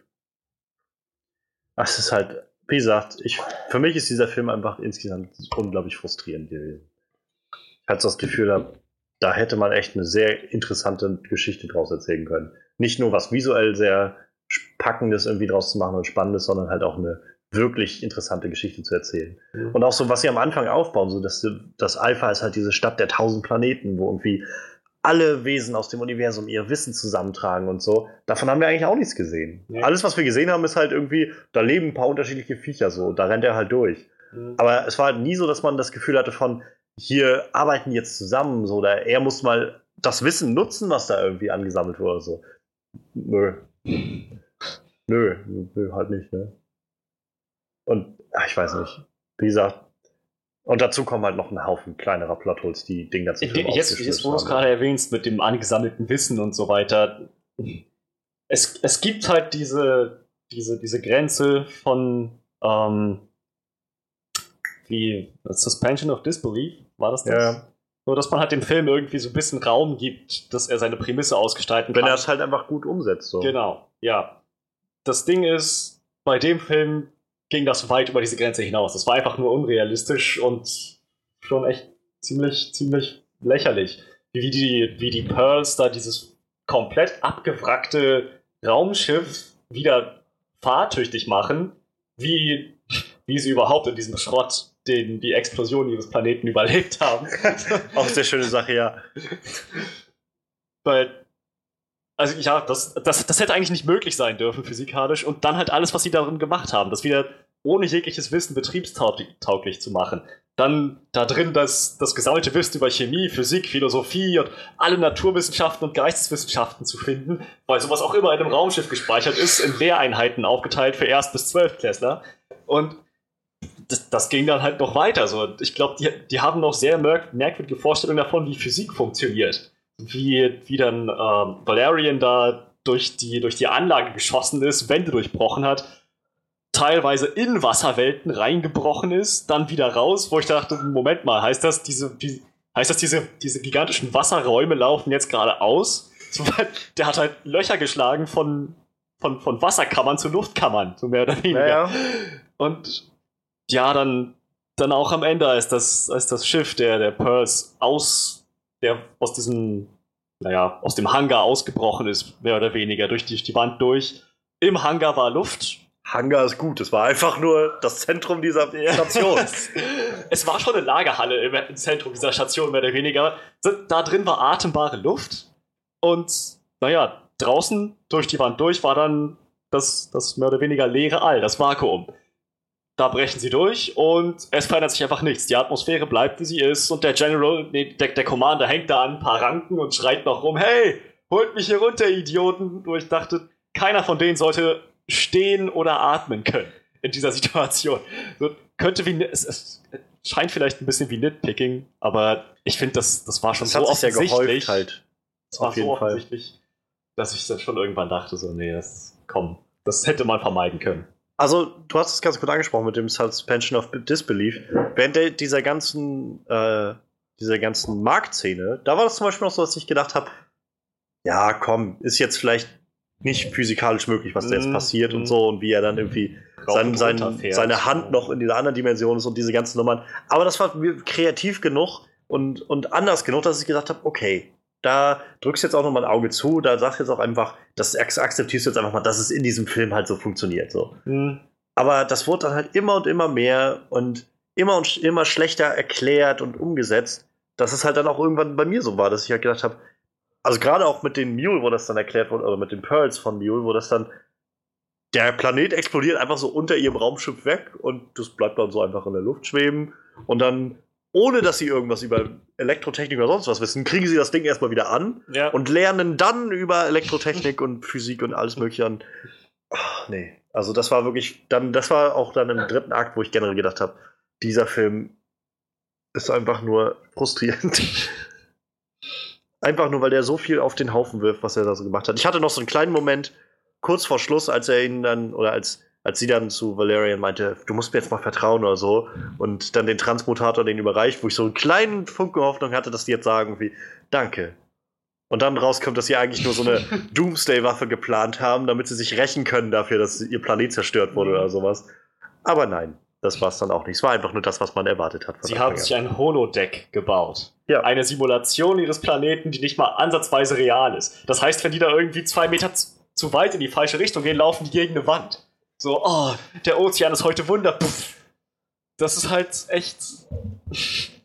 Ich, ich fand das schon irgendwie enttäuschend, letzten Endes. Diese, diese ganze Auflösung war enttäuschend. Ach ja, und wer hätte es gedacht, die, die schwarzen Roboter mit nur einem, einem Kameraauge waren die Bösen. Wer hätte das erwartet? Nein! Verräteros war der Verräter. Ah, naja, Ja, ich glaube, ich bin durch. Ich glaube, wir können dann auch so langsam mal zum, zum Fazit kommen. Oder was meinst du, Manuel? Ja, ja, machen wir. Manuel hat schon eine Weile nichts mehr gesagt. Er sitzt jetzt da mit verheulten Augen. Warum? Warum? Und ihr seid doof, ja? Macht ihr mal einen Film, okay? Wenn ihr seht, wie schwer das ist, ja. äh, ja, nein, wir kommen dann jetzt mal zu unserem Fazit. Ähm, ja, Valerian and the City of a Thousand Planets. Wie gesagt, ich war vorher irgendwie so ein bisschen skeptisch und wusste nicht so recht, was ich davon erwarten soll. Und tatsächlich wurde es dann auch eher das Negativbeispiel für mich. Also ich, ich finde zwar Elemente, die mir gut gefallen in dem Film, aber im Großen und Ganzen frustriert es mich halt noch mehr, dass es halt neben diesen wirklich guten e- kreativen Elementen so einen großen Haufen und einen überwiegenden Haufen an negativen Sachen gibt, die einfach überhaupt nicht funktionieren. Und so völlig 0815 Paint by Numbers ist Mhm. einfach nur das, was man schon gesehen hat, irgendwie damit reingefüttert. Charaktere, die nicht funktionieren, die auch insgesamt in sich keinen, keine wirkliche Chemie miteinander haben. Aber es war mir am Schluss so egal, als die beiden dann zusammengekommen sind, wo ich gedacht habe, wow, ist, wow, was auch immer. So. Das hätte ich vielleicht bei Venso, das war mir echt die ganze Zeit egal.